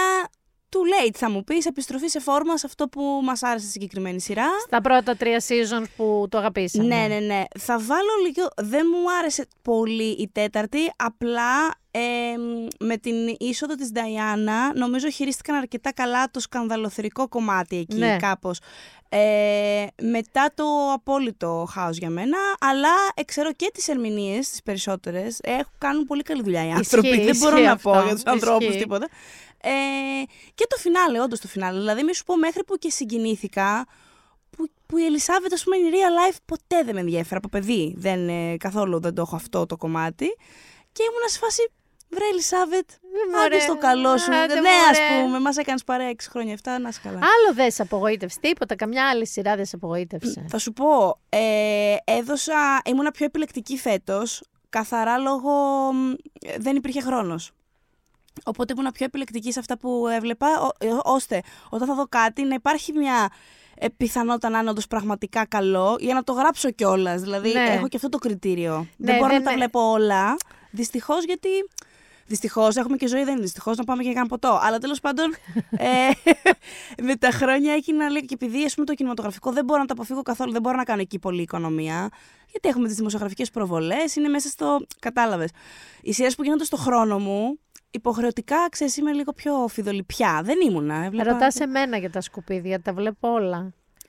Στο Netflix δεν είδα πολλά πράγματα, αλλά γι' αυτό. Δηλαδή, γιατί οι επιλογές μου φέτος δεν περιείχαν πολύ Netflix, γιατί το Netflix σορολόπ, τηλεοπτικά. Θα πω όμως ότι τη χρονιά που έρχεται, δεν έχω δει κανένα επεισόδιο από όλα αυτά, δεν έχουμε screener. Μετά θα πούμε μετά. Ναι, αλλά όχι, απλά θα σου έλεγα ότι έχει κάποια πράγματα που μπορεί να είναι και την προηγούμενη καλά. Είχε κάποια πράγματα καλά που ήταν λίγο underrated, όχι μεγάλα productions που τα ακούσαμε. Αυτά συνήθως δεν ήταν πολύ καλά. Δηλαδή ταινίες του δεν πήγανε. Όπως έπρεπε να πάνε, που δώσανε και εκατοντάδες εκατομμύρια.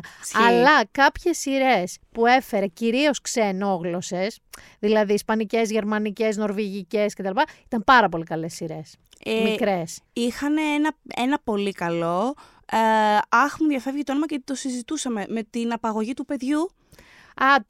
Και εγώ δεν θυμάμαι, με το κοριτσάκι, το The Snow Girl. Κάπως έτσι. Και το Chestnut Man, ας πούμε, ήταν πολύ καλό. Αυτό ήταν πολύ αξιοπρεπές.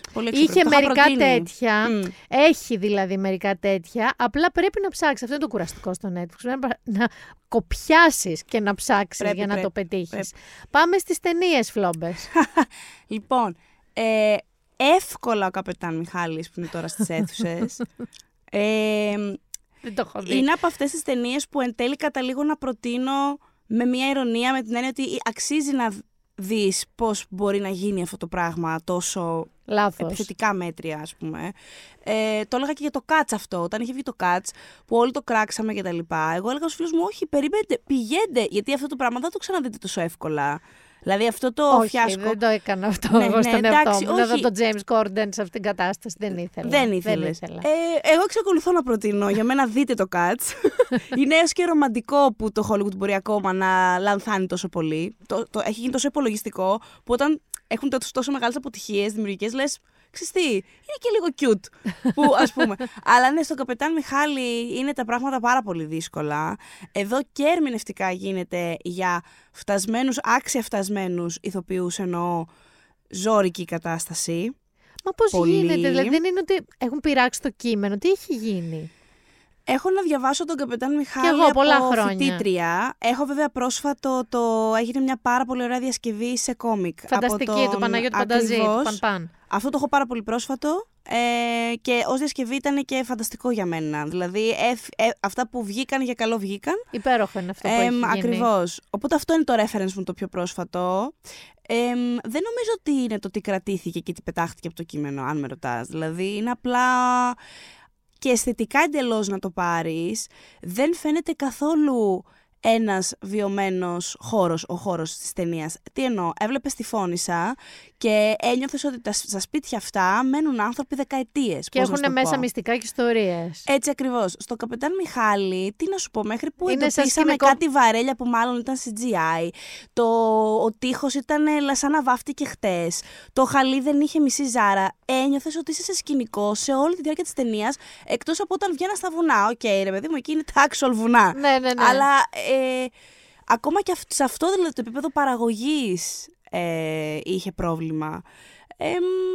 Σίγουρα δηλαδή αυτό για μένα είναι η top χειρότερη τη χρονιά. Άλλες. Λοιπόν, σοκ με τον Ντάλιλαντ. Είναι μια ταινία που βγήκε φέτος από τη Μέρι Χάρον, που είχε κάνει το American Psycho με τον Κρίστιαν Μπέιλ. Αυτή η πολύ καλή κατά τα άλλα σκηνοθέτρια. Δεν ξέρω πάλι τι συνέβη. Δεν το έχω καν ακούσει. Είναι η ζωή του Νταλή, όχι ακριβώς. Είναι ο Νταλή κάπως από τα μισά της καριέρας του μέχρι εν τέλει τη δύση της καριέρας παύλα ζωής του.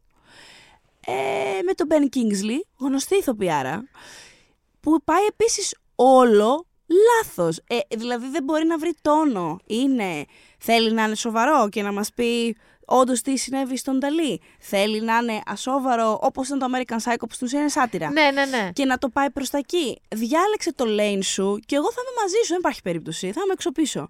Αυτό είναι πάντα σε μια κατάσταση κέντρου σε όλα αυτά. Δεν ξέρεις τι βλέπεις ακριβώς. Δεν ξέρεις ακριβώς τι βλέπεις. Έχει δηλαδή κάτι πλάνα με τον Νταλή να τον φαντάζεται, γιατί εμείς δεν ακολουθούμε τον Νταλή μόνο, κυρίως ακολουθούμε τον μαθητευόμενό του που θαυμάζει τον Νταλή και μέσα από τα δικά του μάτια.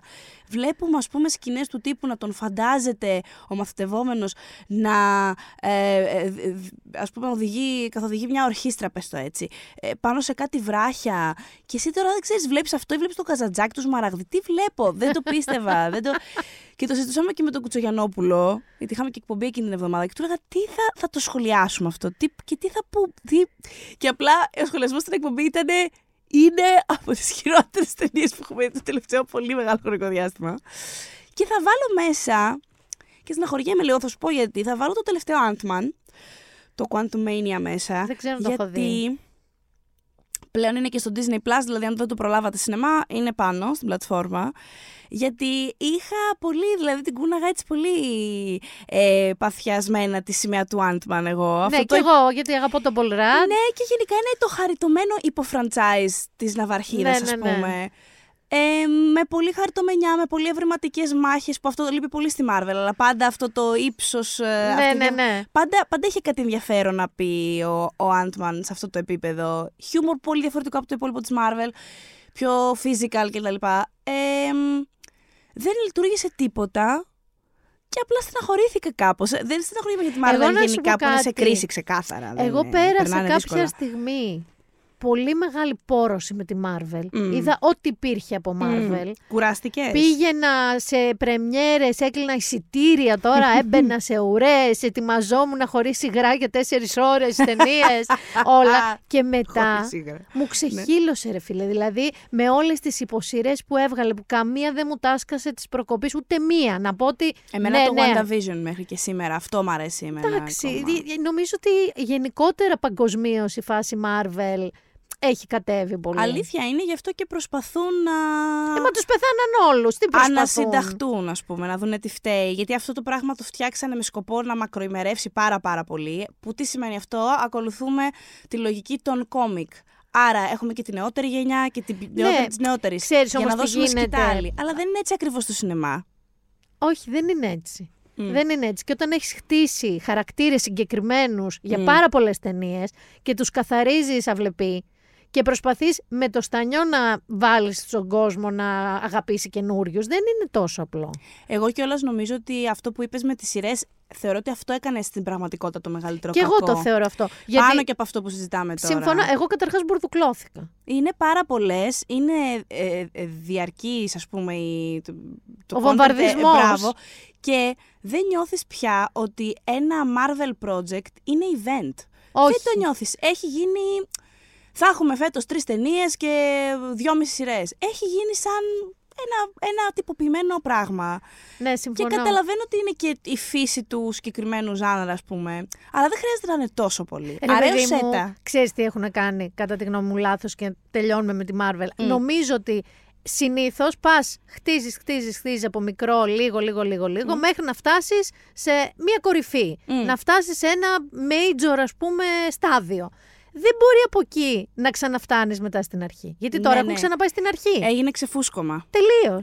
Δεν κράτησαν δηλαδή ένα level με το που τελείωσε και το μεγάλο Avengers, τέρμα. Από εκεί και πέρα πήγαν κατευθείαν στην κατηφόρα κάτω στον πάτο και ξαναχτίζουν καινούρια πραγματάκια. Αλλά είναι ποια γενιά αφορά αυτό τώρα.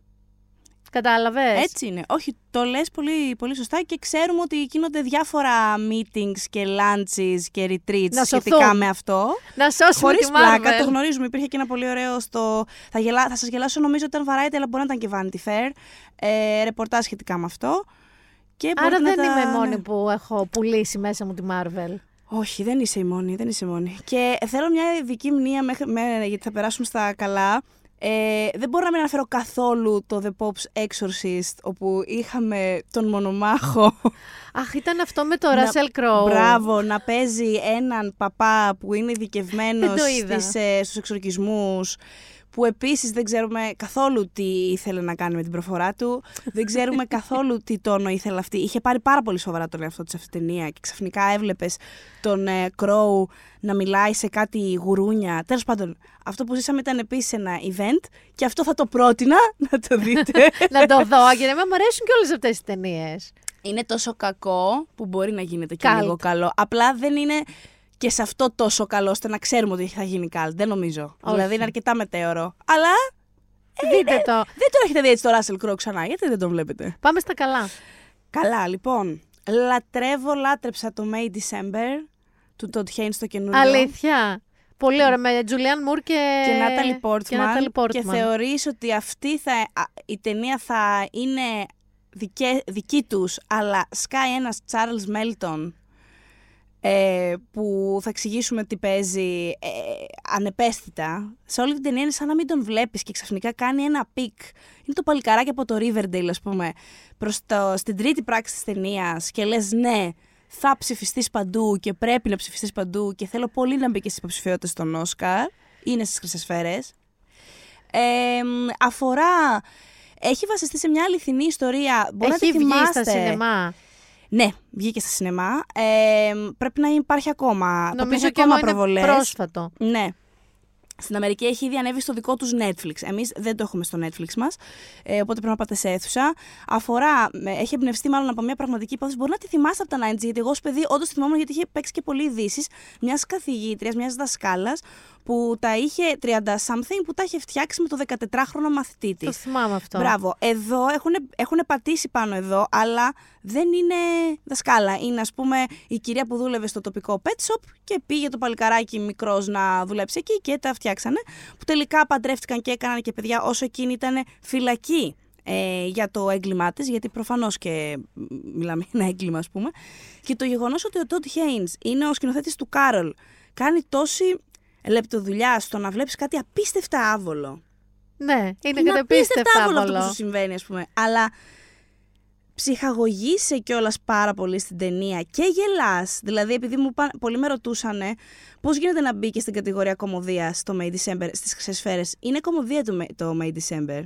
Δεν του φαίνεται όπως σας το περιγράφω, αλλά είναι. Θα γελάσετε πολύ. Δυστυχώς με τα χάλια μας κατά βάση, γιατί στρέφει και λίγο σε σένα το δάχτυλο του τύπου. Εσύ ένιωθες καλά όταν διάβαζες για αυτή τη δασκάλα και για το μαθητή και ήθελες να μάθεις τις λεπτομέρειες και τα κουτσομπολιά. Και έχει και για μένα ένα μονόλογο η Portman που μπορεί να είναι και η κορυφαία στιγμή της καριέρας της. Αλήθεια. Όχι σαν ρόλος γενικά, είναι φανταστικός και ο ρόλος, αλλά μιλάω σαν στιγμή. Νομίζω να κοιτώντας την κάμερα είναι φοβερό πράγμα που κάνει. Φώνησα. Είναι. Καλά, όσον αφορά τις παραγωγές ελληνικές σίγουρα μίλια μπροστά, αλλά θα το βάζα και στα καλύτερα της χρονιάς, γιατί όχι. Ίσως δεν θα μπαίνει σε μια 20, ας πούμε, αλλά αν την έκανα 25 θα ήταν πιο εύκολο. Ναι, εμένα μου άρεσε πάρα πολύ από όλες τις απόψεις, πολύ σοβαρή παραγωγή, εμένα εδώ μου αρέσει, ας πούμε, επειδή τη φώνησα την έχω πιο εντυπωμένη σχέση με τον Καπετάν Μιχάλη, γιατί την είχα κάνει και στο σχολείο. Οπότε το είχαμε ρωτήσει το κείμενο πολύ. Θεωρώ ότι ως διασκευή είναι πάρα πολύ respectful και έχει αλλάξει πράγματα που είναι καλό που άλλαξαν για το σινεμά. Και θέλω πάρα πολύ να δω τι έπεται από την κυρία Ευανάθενα, τη σκηνοθέτρια, γιατί τώρα ήταν ένα μεγάλο leap αυτό που έκανε. Από τις σπουδαιότερες σκηνογράφους που έχουμε θεατρικές, αλλά Ήτανε άλλο project αυτό τελείως και εγώ είχα μπει διστακτική γιατί αυτό δεν ήξερα. Έλεγα, αν θα είναι ένα ωραίο στυλιζάρισμα ή αν θα είναι ταινία. Ναι, και θα είναι σινεμά ή θα είναι... Ή θα θεατρίζει πάρα πολύ. Δεν θεατρίζει. Δεν θεατρίζει. Και Καραμπέτη συγκλονιστική. Ήταν κινηματογραφικότατο και Καραμπέτη και όλες θα σου πω. Ναι. Και η Τσιλίκα και η Πρωτόπαπα, όλες. Πολύ βαρύ. Είναι μια επιλογή ότι το βγάλανε Χριστούγεννα, κοντά στα Χριστούγεννα. Αλλά τα εισιτήρια τους έχουν δικαιώσει. Σκίζει η ταινία. Είναι μέσα στις 35 πιο επιτυχημένες ελληνικές ταινίες ever. Πολύ ωραία. Άλλο. Σίγουρα The Zone of Interest. Μια πολύ δύσκολη ταινία που βγήκε χριστουγεννιάτικα. Πραγματικά, ναι, δεν ξέρω για αυτή την επιλογή, αλλά... Η οποία ταινία, για όσους δεν ξέρετε, να πούμε ότι η υπόθεσή της είναι με μια οικογένεια Ναζί, έναν άρχι Ναζί κιόλας, υψηλό βαθμός τέλεχος. Είναι πραγματικό πρόσωπο, ήταν ο διοικητής του Τρίτου Ράιχ που ήταν διοικητής το μεγαλύτερο χρονικό διάστημα. Δηλαδή είναι σαν να λέμε number one από άποψη χρόνου. Number one που, Ναζί. Ναι, είχε κάνει πολύ invest ο άνθρωπος. Αλλά δεν είναι μια ταινία για Ναζί και το Auschwitz όπως το έχουμε μάθει. Στην πραγματικότητα δείχνει αυτόν και την οικογενειούλα του. Ακριβώς. Σε ένα ιδηλιακό γκαζόν, τοπίο, σπιτάκι. Έχουν το σπιτάκι τους ακριβώς δίπλα από το Auschwitz, όπου casual εκείνος τα πρωινά πηγαίνει για δουλειά, ας πούμε. Ναι, και σκεφτείτε ότι ρε παιδί μου, ένα σπίτι έχει δίπλα ένα άλλο σπίτι, ένα δάσος, κάτι. Σε αυτούς η μεσοτυχία είναι ο τείχος, η μάντρα του Auschwitz. Και η δική του ζωή κυλάει business as usual, χαρούμενοι. Και έχουν είναι οικογενειακό δράμα κατά κάποιο τρόπο. Δηλαδή έχουν, ας πούμε, τους καυγάδες τους ζευγαριού. Κάποια στιγμή, παράδειγμα, της λέει: Κοίτα, παίζει να πάρουμε τάθεση. Και αυτό που μας μάρανε στην ταινία εκείνη τη στιγμή ήταν ότι η Σάντρα Χούλερ, που την παίζει εκπληκτικά τη σύζυγό του διοικητή, ήταν σε φάση: Όχι, εγώ έχω φτιάξει εδώ πέρα το σπίτι μου, θα με μετακινήσει εμένα από εδώ. Δηλαδή, πώς μια γυναίκα που μπορεί να μένει στην Κυψέλη. Λέει: Εγώ δεν φεύγω από εδώ να πάω στο Πετράλωνα. Άμπραβο. Αυτό. Δεν θα με πας εμένα εκεί. Παιδιά, είναι ένα υπεράβολο πράγμα το οποίο φρικάρει, γιατί δεν είναι ότι σε μεταφέρει οπτικά ποτέ στο Auschwitz. Δεν θα το δείτε το Auschwitz. Αν φοβάστε τέτοιου τύπου triggering σκηνές, δεν θα δείτε φούρνο, δεν θα δείτε. Όμως. Υπάρχει ένα υπόκοφο trigger στις γωνίες, να το πω έτσι, της ταινίας, που είναι η ήχη από το Auschwitz. Ακριβώς. Το ηχοτοπίο της ταινίας είναι όλο το ζήτημα. Είναι μια άλλη ταινία. Θεωρώ, για μένα, θεωρώ ότι το Όσκαρ ήχου το έχει στην τσέπη, γιατί είναι σαν να έχει φτιαχτεί η κατηγορία για αυτό το πράγμα. Ναι. Δηλαδή πώς μπορεί να λειτουργήσει ο ήχος σε μια ταινία. Σαν έξτρα ταινία, σαν ταινία μέσα στην ταινία. Είναι απίστευτο και δεν ξέρω αν αυτό το πράγμα πολύ εύκολα μπορεί να μεταφραστεί τώρα εδώ από το podcast. Είναι από αυτά που πρέπει να τα βιώσετε για να καταλάβετε. Πρέπει οπωσδήποτε και πρέπει να το δει. Αυτό πρέπει να το δείτε σε αίθουσα. Δεν πρόκειται να το πιάσετε διαφορετικά. Όχι, αυτό. Και μπορείτε να διαβάσετε συνέντευξη με τον πρωταγωνιστή, τον Christian Friedel, ο οποίος είναι συγκλονιστικός, στο oneman.gr. Μην το δείτε τώρα πολύ χρονιάρες μέρες, κρατήστε το για το ενδιάμεσο, ρε παιδί μου, Χριστουγέννων Πρωτοχρονιάς, γιατί ξέρω άνθρωπο που έκλεισε να πάει παραμονή να το δει. Να μια επιλογή και αυτή, να μια απόφαση. Θα πάω να δει το Zone of Interest, τη ζώνη του ενδιαφέροντος. Για μένα, εγώ έχω τεράστια αγάπη στο Past Lives, αυτό μπορείτε να το δείτε Χριστούγεννα. Πολύ. Το Past Lives είναι η ταινία του... Είναι της Σελήν Σον. Τη Σελήν. Που είναι ντεμπούτο. Βέβαια την επόμενη χρονιά θα έχουμε καινούργια ταινία από αυτήν ήδη. Θεωρώ ότι θα μπει και αυτό σε κατηγορίες μεγάλες σε βραβεία. Είναι για τρία άτομα, ουσιαστικά είναι ένα τρίγωνο που, όπως το περιγράφουν, περιμένεις μια ρομαντική κομμεντή κατά κάποιο τρόπο, ότι, ας πούμε, το childhood sweetheart μιας παντρεμένης πλέον γυναίκας επιστρέφει στη ζωή της και γίνεται αρκετά άβολο το πράγμα μεταξύ εκείνης και εκείνου, αλλά και του συζύγου της. Είναι δηλαδή στη Νέα Υόρκη διαδραματίζεται αυτό. Ακριβώς. Στη Νέα Υόρκη. Είναι εμπνευσμένο από τη ζωή της σκηνοθέτριας. Η οποία και εκείνη, όπως και η πρωταγωνίστριά της, έφυγε από την Κορέα σε μικρή ηλικία και γι' αυτό χάθηκε με το childhood sweetheart και εν τέλει μέσω Skype. Αυτός έμεινε στην Κορέα δηλαδή. Έμεινε στην Κορέα. Και κάποια στιγμή τσουπ Νέα Υόρκη. Πολύ γλυκό πράγμα που θα δείτε, που ανατρέπει πολλά πράγματα από αυτά που θα περιμένετε. Γιατί και μόνο πιστεύω που σας το περιέγραψα έτσι, θα πείτε «Α, τώρα αυτός θα έρθει στη ζωή της και θα πρέπει να διαλέξει». Μπράβο, θα την αναστατώσει, το πάθος, το αυτό, τα κρυμμένοι έρωτες, αποθυμένα. Δείτε το, δεν θα πάει εκεί που νομίζετε. Προηγούμενες ζωές λέγεται στα ελληνικά. Περασμένες νομίζω το είπαμε εδώ, ναι.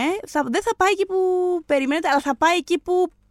πρέπει να πάει και που πηγαίνει στην πραγματική ζωή. Και είναι καλό που πηγαίνει εκεί στην πραγματική ζωή. Άλλη ταινία. Killers of the Flower Moon, ο τελευταίος Σκορσέζε, μου άρεσε πάρα πολύ. Παρά το ότι είναι 17 ώρες. Είναι μικρότερο από το Irishman, θέλω να το τονίσω αυτό. Είναι 3,5 και όχι 4 ώρες. Είναι φοβερή πρωταγωνίστρια. Μπράβο, η πρωταγωνίστρια αυτό με πρόλαβες. Η Lily Gladstone είναι καταπληκτική. Υποψήφια εννοώ. Είναι σοβαρή τώρα η ερμηνεία αυτή. Την έχουμε ξαναδιευτεί κάπου. Έχει παίξει σε μικρότερους ρόλους και σε μικρότερες ταινίες. Δεν είναι ότι την έχουμε μάθει από κάπου αλλού. Όχι, γιατί ως γνωστόν οι ηθαγενείς ηθοποιοί τραβάνε τρομακτικό ζόρι στο Hollywood. Δηλαδή αν τραβάνε μαύροι, τώρα βάλτε το αυτό επί 100. Ελπίζω όμως αυτή η ταινία εννοώ να ας πούμε της δώσει διαφορετικού τύπου όθηση. Γιατί για μένα, επειδή θα αποφύγω να πω λεπτομέρειες γιατί δεν υπάρχει λόγος, αλλά για μεγάλο μέρος της ταινίας απουσιάζει ο χαρακτήρας της, υπάρχει λόγος, εξακολουθεί να είναι σαν παντού στην ταινία. Επίσης, είναι λίγο περίεργο να το λέμε αυτό για τις καριέρες DiCaprio και De Niro, σκηνοθετημένοι από Σκορσέζε, αλλά μπορεί να είναι η καλύτερη στιγμή του Λεωνάρντο DiCaprio αυτή, μπορεί να είναι η καλύτερη του ερμηνεία και είναι και μία από τις καλύτερες του De Niro. Το οποίο ξέρεις όταν το έβλεπα. Ο De Niro έχει μια πολύ πιο τεράστια ιστορία από τον DiCaprio. Ναι. Αλήθεια. Και θα σου πω, μετά τη Βενετία το λέγαν διάφοροι και θεωρούσα, επειδή εγώ δεν πήγα στο φεστιβάλ Βενετίας που προβλήθηκε η ταινία, ότι ας πούμε αυτά που βγαίνουν κάθε φορά οι φανφάρες από το φεστιβάλ. Ναι. Ωραία. Ό,τι καλύτερο. Ναι, ας πούμε κάθε φορά. Και βλέπω την ταινία εδώ και μου έχει πέσει το σαγόνι με τον De Niro. Μου έχει πέσει το σαγόνι με τον DiCaprio. Είμαι σε φάση, ποια είναι αυτή και γιατί δεν την ξέρω. Παιδιά, να μια καλή ιδέα για τις γιορτές πλάκα-πλάκα. Ναι. Δηλαδή, κλείστε σινεμά να πάτε να δείτε. Ναι, και ειδικά κιόλας αν μπορείτε να πάτε και στο κέντρο, ωραία θα ήταν. Γιατί μας απειλούν τις αίθουσές μας αρκετά τελευταία. Ναι, αυτό είναι μια καλή. Και να αναφέρουμε, μιας που είπαμε και τη Χούλερ. Ή Χούλα που λέμε με το. Για τη ζώνη ενδιαφέροντος. Να πούμε και την ανατομία μιας πτώσης. Ο φετινός Χρυσός Φοίνικας.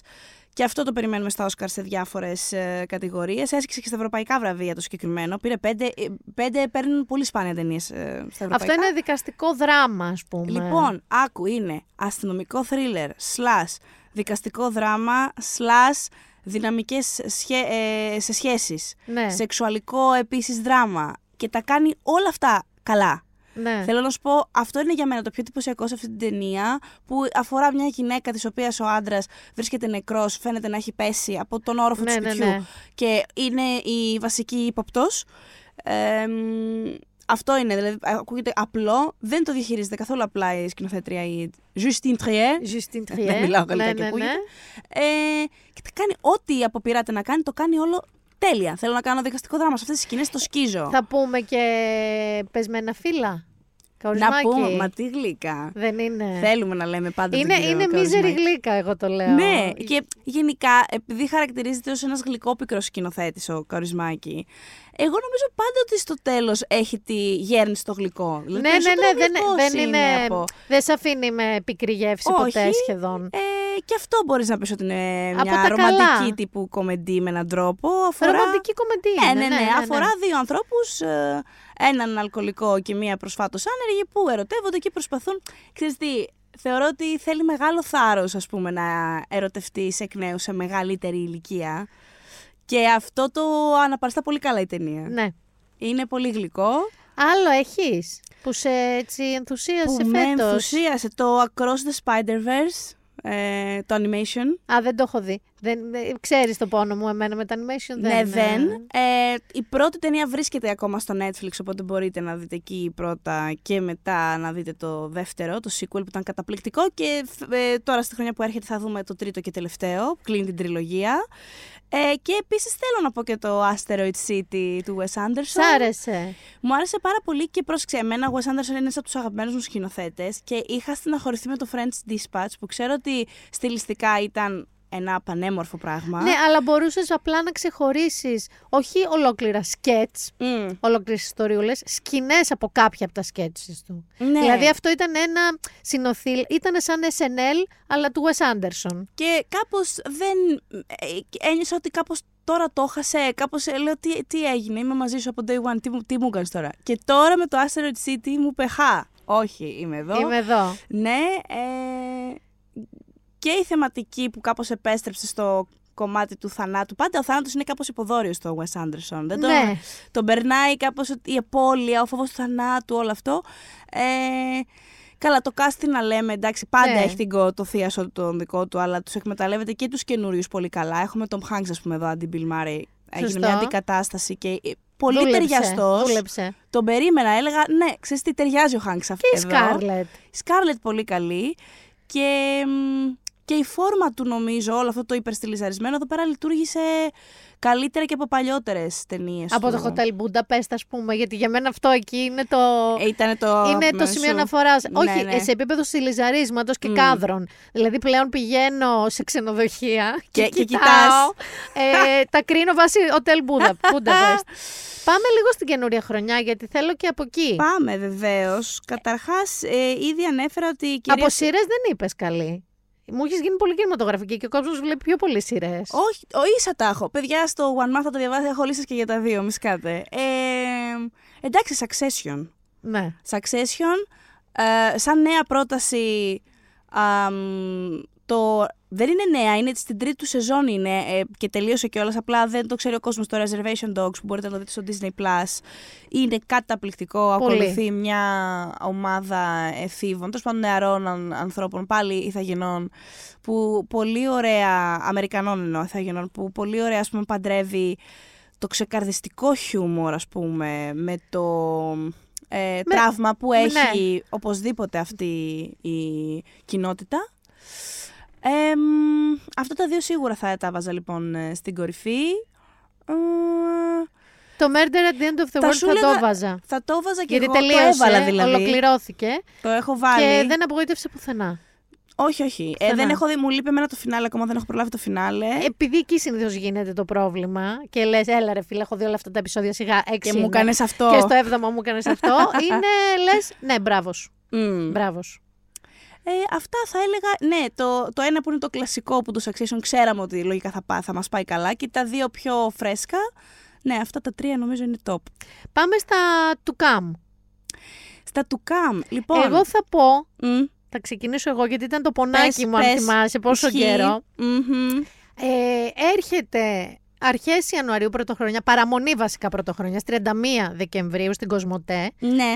Το Succession της Μοντάνα. Δηλαδή, είναι το Succession με γελαδάριδες, με καουμπόιδες και με ηθαγενείς Αμερικανούς. Είναι το Yellowstone. Το Yellowstone, παιδιά. Με τον Κέβιν Κόσνερ, εκπληκτικό.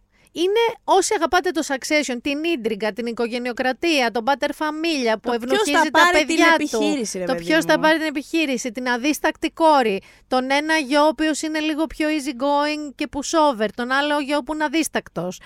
Αυτό μεταφέρτε το, λοιπόν, στη Μοντάνα, κρύα, βουνά, γελάδες, άλογα, καουμπόιδες και Ινδιάνοι.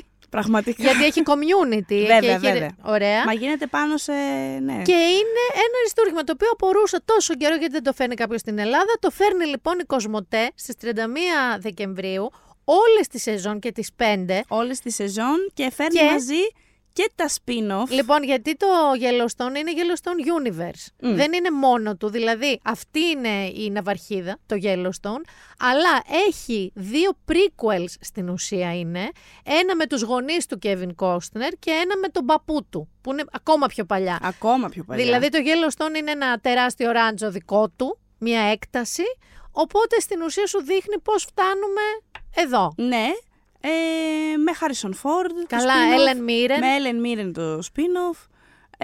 Γενικά ήταν απορίας άξιο που ως τώρα δεν είχε έρθει νομίμως στην Ελλάδα, αλλά ήρθε η ώρα. Πάνω από ο Kevin Costner πρακώθηκε με τον Taylor Sheridan που γράφει και δημιουργεί. Και δεν ξέρουμε αν θα γίνει κάτι άλλο μετά, τι θα γίνει, θα συνεχιστεί. Δεν πιστεύω. Επειδή το έχει κάνει Universe και επειδή αυτή τη στιγμή παίζονται εκατομμύρια $.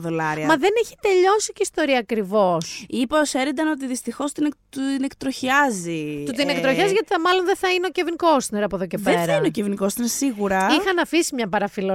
Δεν υπάρχει καμία. Ο Kevin Costner δεν θα συνεχίσει. Είπε ο Sheridan, βέβαια, για όσους το ξεκινήσετε και ξενερώσετε με την κατάσταση, ότι κοίτα, η ιστορία του χαρακτήρα του Costner θα καταλήξει εκεί που θα κατέληγε ούτως ή άλλως. Ναι, σωστό είναι αυτό. Απλά εκτροχιάστηκε η πορεία προς τα εκεί. Είχε κάποια άλλα πράγματα στο μυαλό του να κάνει, δεν τα βρήκανε, οκ. Okay. Πάντως για μένα δείτε το. Ασυζητητή δείτε το, το πρέπει να το δείτε. Δηλαδή είναι μια πάρα πολύ καλή σειρά. Και θυμηθείτε με λίγο στην κόρη. Η κόρη είναι brilliant ρόλος και είναι και φοβερή αυτή η ηθοποιός. Θέλω επίσης να θυμίσω ότι το House of the Dragon επιστρέφει φέτος. Και το λέω γιατί είχαν κανονικά γυρίσματα συγκεκριμένοι άνθρωποι. Δεν τους πήγε πίσω η απεργία των εργολάβων, γιατί γυρίζεται στη Βρετανία. Είναι βρετανικά τα σωματεία εκεί, δεν είχαν ανάμειξη. Και επίσης θέλω να προτείνω. Το The Regime έρχεται. Δεν είναι ακόμα. Έχουμε λίγο χρόνο ακόμα μέχρι να το δούμε στις αίθουσες. Καλησπέρα στις οθόνες μας. Με την Kate Winslet. Που αφορά. Ναι, μπράβο. Μία φανταστική αυτοκρατορία. Δεν υπάρχει στην πραγματικότητα. Παύλα δικτατορία. Που όμως είναι στη δύση της. Και εμείς, ας πούμε, θα παρακολουθήσουμε τι συμβαίνει την τελευταία χρονιά στο παλάτι αυτό. Και η Winslet παίζει. Τη δικτάτορα. Ακριβώς. Και ενώ προφανώς θα ήταν δέλεαρ ούτως ή άλλως για μένα η Winslet, γιατί είναι μεγάλο. Είναι από τις αγαπημένες μου ηθοποιούς. Δεν θα συνεχιστεί το Mare of Easttown. Mare of Easttown, που ήταν φανταστική σειρά. Είναι ανοιχτή σε αυτό, γιατί και είναι και ανοιχτή και δημιουργή. Απλά νομίζω ότι περιμένουν να βρούνε. Υπόθεση. Ναι, μωρέ, κάτι που όντως να έχει νόημα, να μην το βουλιάξουν, ας πούμε. Και καλά κάνουνε. Αλλά ρε παιδί μου, σαν κόνσεπτ το The Regime δεν είναι. Έχω λίγο βασικά βαρεθεί με τις φανταστικές δυστοπίες, επειδή έχουμε δει πάρα πολλές τα τελευταία χρόνια και δεν είναι κάτι που θα έλεγα οπωσδήποτε πλην της Winslet. Όμως στο Writers Room είναι πάρα πολλοί από τους σεναριογράφους του Succession. Οπότε εκεί κάτι δεν θα δούμε απαραίτητα τα αναμενόμενα, πιστεύω. Επίσης περιμένουμε τώρα μέσα στον Ιανουάριο True Detective με Τζόντι Φώστερ. Καλά, λοιπόν, θα το πω το hot take και δεν με νοιάζει και καθόλου. Είναι η πρώτη φορά που με ενδιαφέρει True Detective γενικά. Δηλαδή, εγώ έβλεπα την πρώτη σεζόν και μου σφάσει τώρα σας αρέσει αυτό πολύ. Εμένα μου άρεσε πάρα πολύ. Και μου άρεσε και με το Vince Vaughn που θεωρητικά είναι η χειρότερη, η δεύτερη. Και μου άρεσε και πάρα πολύ με το Μαχερσάλα Αλή. Η τρίτη για μένα είναι η καλύτερη. Πολύ. Ναι. Η πρώτη ήταν η πιο σκοτεινή. Η πρώτη ήταν η πιο σκοτεινή, είχε συνέχεια κάθε 5 ατάκες, είχε και μια φιλοσοφία για τη ζωή.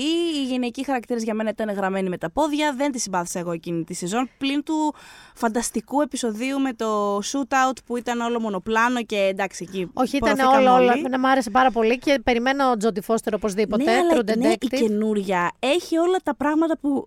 Θα ήθελα να έχει ένα True Detective και είναι φοβερό που το πουλάνε, μου το δίνουν τώρα αυτό. Απλά ξέρεις τι με μπερδεύει εμένα. Ναι, πες μου. Επειδή υπάρχει ένα άλλο, ας πούμε, universe που έχει μονοπόλιο τον πάγο, το κρύο. Το Fargo. Έτσι, φαργάρα. Θα μπορούσε να είναι σαν crossover σειρά αυτό με την Τζόντι Φώστερ. Γιατί όχι. Ναι. Είμαστε Αλάσκα βέβαια. Ναι. Δεν είμαστε Μινεσότα. Αλλά ναι. Και θα παίζει μία αστυνομικό η οποία προσπαθεί να διαλευκάνει φόνους γιατί. Γιατί γίνανε φόνοι, αλλά θέλω να πω γιατί πάνω στα πτώματα αρχίζουν να βρίσκονται κάτι περίεργα πράγματα, σημάδια ή οτιδήποτε, και την καλούν να.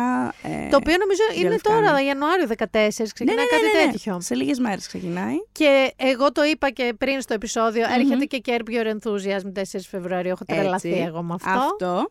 Και θέλω να προτείνω κάτι που μπορεί να μην το πάρετε είδηση. Δεν ξέρω κιόλας και αν θα έχει διανομή Ελλάδα. Πιστεύω θα τη βρει, γιατί είναι too huge. Θα μου πεις και το Yellowstone θα έπρεπε, αλλά οκ. Σαν ονόματα είναι too huge. Έχουμε τηλεοπτική σειρά με Νάταλι Πόρτσμαν και Λουπίτα Νιονγκό. Που αυτό πώς δεν θα το φέρει κάποιος Έλληνας. Τώρα δεν γίνεται, ας πούμε, να μην το φέρει. Anyways, που είμαστε στα 60s, η Portman υποδίεται μία housewife στα 60s, η οποία θέλει να ανανεώσει τη ζωή της και έτσι επανεφεύρει τον εαυτό της κατά κάποιο τρόπο ως δημοσιογράφο ρεπορτάζ, αρχίζει και κάνει αυτό, και η Νιονγκό παίζει την ισχυρή, ας πούμε, μαύρη φωνή της εποχής στη Βαλτιμόρη. Οπότε κάπως μπλέκονται έτσι οι δρόμοι τους. Ωραία. Και για μένα αυτό είναι στα πολύ μεγάλα σως της επόμενης χρονιάς. Και σως επίσης είναι, που έχω δει ότι συζητιέται, μια πολύ εναλλακτική μυστήρια σειρά που διακομωδεί λίγο όλη τη φάση των influencers γύρω από τα ενεργειακά, γύρω από την επιστροφή στη φύση, φτιαγμένο γύρω για μένα, από τα υγιεινά, το πώς θα σώσουμε την ενέργεια και θα είμαστε αυτάρκεις και δημιουργούν κάτι communities, αν σου κάνει λίγο γκουπ, αλλά όχι ακριβώς γκουπ. Που τρώνε αέρα και λίγο. Ναι, αλλά που είναι τεράστιοι. Κορυδεύουν τον κόσμο ασύλληπτα πολύ και είναι πρωταγωνίστρια Emma Stone σε αυτό και παίζει ο Nathan Fielder. Το The Curseless. Ναι, Rehearsal ναι. Και ο Μπένι Σάφντι επίσης πολύ στα πάνω του. Είναι, λένε, πάρα πολύ weird, άβολο, πάρα πολύ άβολο. Και επίσης επειδή έχει Emma Stone και είναι στα ντουζένια της, νομίζω ότι θα πρέπει κάποιος να το ψάξει, να το φέρει, ας πούμε. Εμείς περιμέναμε το συγκεκριμένο να είχα γράψει και όταν είχε βγει το τρέλο στο One Man, ας πούμε, ότι έρχεται και αυτά. Αλλά δεν είναι. Περίμενα ότι στο μήνα που μεσολάβησε κάτι θα είχε ανακοινωθεί. Νομίζω ότι θα το πάρουν μεταγενέστερα, γιατί αν και τα ονόματα είναι huge, είναι περίεργο. Νομίζω συνήθως τα Showtime Κοσμοτέ δεν τα φέρνει. Ναι, συνήθως ναι. Άρα μάλλον θα το φέρει εκεί. Και θα κλείσουμε με την άποψή σου που δεν το είπες και δεν γίνεται να το παραλείψουμε. Πες. Poor Things. Poor Things. Λάνθιμος. Λοιπόν, και σας έχω και δωράκι για την επόμενη χρονιά για το Λάνθιμο. Αν και ουσιαστικά η κανονική πρεμιέρα του Poor Things, η επίσημη που λέμε για την Ελλάδα, είναι 1η Ιανουαρίου. Άρα ούτως ή άλλως μπαίνει το 24. Αλλά ο Λάνθιμος θα έχει φέτος κι άλλη ταινία. Το Kinds of Kindness, οπότε θα έχουμε διπλό λάνθιμο για φέτος. Είναι πιθανώς για μένα ίσως η πρώτη ή η δεύτερη καλύτερη του, δηλαδή στην κατάταξη. Η Emma Stone υποδίεται την Bella Baxter, είναι ένα παιδί ουσιαστικά σε σώμα νεαρής γυναίκας που πρέπει να τα μάθει όλα από την αρχή, από το να περπατάει και να μιλάει μέχρι εν τέλει αφυπνίζεται σεξουαλικά, άρα να αναζητήσει και αυτή την πλευρά της. Έχει πολύ από αυτό νομίζω. Έχει εξαιρετικά πολύ από αυτό, θέλω να σας το πω. Έχει ένα 45 λεπτά από αυτό νομίζω συνολικά. Αν τα βάλεις όλα μαζί μπορεί, δεν θα μου κάνει εντύπωση, δεν ξέρω αν ακριβώς το σαλάκα που εκεί πρέπει να πηγαίνει. Πολύ σεξ, πολύ. Πάρα πολύ σεξ, γιατί το μαθαίνει, το εξερευνά. Είναι μια πλευρά του εαυτού της που μαθαίνει πόσο πολύ της αρέσει. Οπότε, είναι μια φεμινιστική ηρωίδα. Είναι η Μπέλα Μπάξτερ, κάτι που θα μπορούσε ένα κορίτσι να δει την εξέλιξή του. Ξέρεις τι, ναι, γιατί η Μπέλα, επειδή όσο περνάει ο χρόνος μέσα στην ταινία, μεγάλο, παρότι είναι, σας λέω, παιδί, αλλά τη φτάνουμε μέχρι και έφηβη, πιστεύω. Επειδή όμως γίνεται πάρα πολύ σύντομα γι' αυτό σε εκείνη, δεν προλαβαίνει να αναπτύξει αίσθημα ντροπής. Δεν έχει κοινωνικά φίλτρα. Δεν έχει τραύματα. Δεν τα έχει αυτά που εμείς τα κουβαλάμε και πάμε σε ψυχολόγους και καλώς κάνουμε, πληρώνουμε συνεδρίες για μετά αυτό. Εκείνη δεν έχει μια τέτοια κανονικότητα, δεν είναι αυτό η ζωή της. Οπότε σίγουρα... Πέφτει σε όλα με τα μούτρα, με χαρά, με ενθουσιασμό. Μπράβο, και είναι πάρα πολύ έτοιμη να κάνει λάθη και να πει τελικά εμένα αυτό δεν μου κάνει τόσο, το παίρνουμε πίσω, δεν έγινε και κάτι. Οπότε, έχει και αυτό το φοβερό χορό. Ακριβώς, ναι. Έχει αυτή τη σκηνή, μπορεί να το έχετε δει όλοι, θα το έχετε προσέξει το τρέλερ. Ναι, γιατί έχεις viral ήδη αυτό. Ο χορός της Μπέλα. Εχθές μου το εκθίαζε λοιπόν μια άλλη δημοσιογράφος που έτυχε να τρώμε μαζί.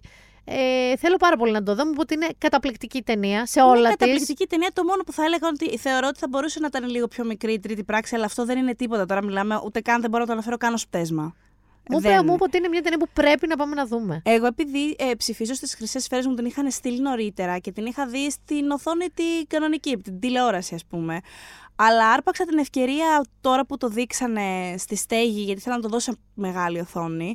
Και είναι και για τη μεγάλη οθόνη. Πάρα πολύ. Γιατί όλα αυτά τα σκηνικά, η σκηνογραφία και τα κοστούμια θα πάθετε πλάκα. Καταρχάς το είδαμε τα δείγματα. Το είδαμε και από το Favorite. Τα δείγματα του προς αυτή την κατεύθυνση. Και νομίζω ότι έχει βρει το στυλ του πια, δεν νομίζεις και εσύ. Δηλαδή εννοώ στυλιστικά οι ταινίες του. Ναι, απλά δεν θα ήθελα να δω και τρίτη ίδια. Και τρίτη ίδιας λογικής. Επειδή ακριβώς έχει δώσει δείγματα με τον Κοινόδοντα, με τον Αστακό, με τις Άλπεις, άλλης κινηματογράφης, άλλης αισθητικής. Δεν θα ήθελα να εγκλωβιστεί σε αυτό το obscure εποχής και λίγο έτσι έκπτωσης. Μπορεί να είσαι τυχερή, γιατί ξέρουμε ότι το Kinds of Kindness που είναι η επόμενη του μπορεί να το έχετε δει γραμμένο ως end, αλλά μάλλον του είπανε κάποιοι από το στούντιο να σου πω φτιάξε λίγο τον τίτλο, δεν πουλιέται αυτό το πράγμα, τι end. Να με το κουκλάρει άλλος end δεν θα βγει κάτι, οπότε έγινε Kinds of Kindness. Είναι η επαναφορά του με τον Ευθύμη Φιλίππου στο σενάριο, που δηλαδή μέχρι και ακριβώς πριν την ευνοούμενη όλα τα σενάρια ήτανε του Φιλίππου και τα ξενόγλωσσα εννοώ. Οπότε αισθητικά δεν μπορούμε να ξέρουμε αυτό πώς θα επηρεάσει. Έχει να κάνει με την εικόνα, αυτό είναι καθαρά του λάνθιμου, αλλά μπορεί να δούμε στοιχεία παλαιότερα να επιστρέφουν στο στήσιμο των ηθοποιών. Πάλι Emma Stone. Emma Stone, William Dafoe ξανά. Αλλά μπαίνει στο παρεάκι και ο Jesse Plemons. Μ' αρέσει ο Jesse Plemons και πολύ. Και πολύ με αφορά γενικότερα. Εγώ απλά επίσης θα ήθελα να πω ότι αν πάμε σε μοντέλο καλή ώρα τον μελετήσαμε Wes Anderson, που θα είναι πάντα η Emma Stone σε ό,τι βάζει ο Λάνθιμος, και μετά κάποιοι άλλοι που έρχονται και φεύγουν, αλλά βασικά έρχονται. Ας πούμε, ναι. Δεν ξέρω αν θα τρελαθώ από τη χαρά μου. Γιατί? Δηλαδή αισθάνομαι ότι ο Λάνθιμος αυτή τη στιγμή έχει ξεκλειδώσει ένα μικρό κομμάτι των δυνατοτήτων του. Mm-hmm. Και νομίζω ότι όταν είσαι τόσο νέος, γιατί είναι πολύ νέος άνθρωπος, πολύ μικρός, με τέτοιο ταλέντο, είναι κακό να σε εγκλωβίζεις σε αυτό που τελικά σου βγαίνει αριστουργηματικά εύκολα και σε αγαπάνε όλοι γι' αυτό.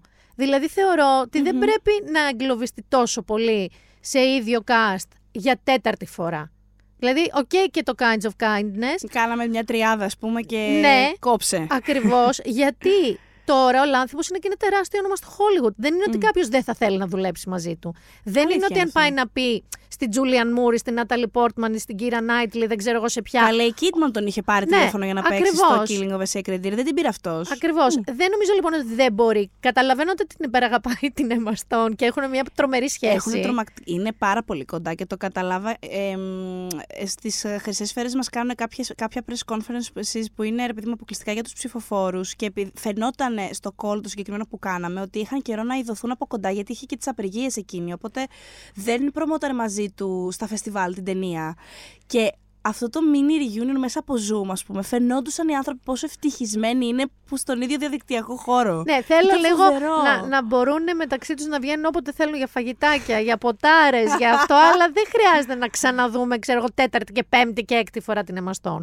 Ας αφήνει και κενάκια, ας κάνει και ταινίες με καμιά άλλη ή με κανέναν άλλον. Okay. Έτσι νιώθω. Τα ακούω αυτό που λες. Δεν έχω πολλά feelings πάνω σε αυτό. Θεωρώ ότι άμα κάτι λειτουργεί, αλλά να δούμε. Δηλαδή, να δούμε και τι άλλες ανάγκες θα προκύψουν μέσα τους. Και στους δύο. Μπορεί και η Stone να πει ένα μικρό break. Να παίξω και με κανέναν άλλον και άνθρωπο. Και έρχομαι σε 3 χρόνια, ας πούμε. Ναι, αυτό.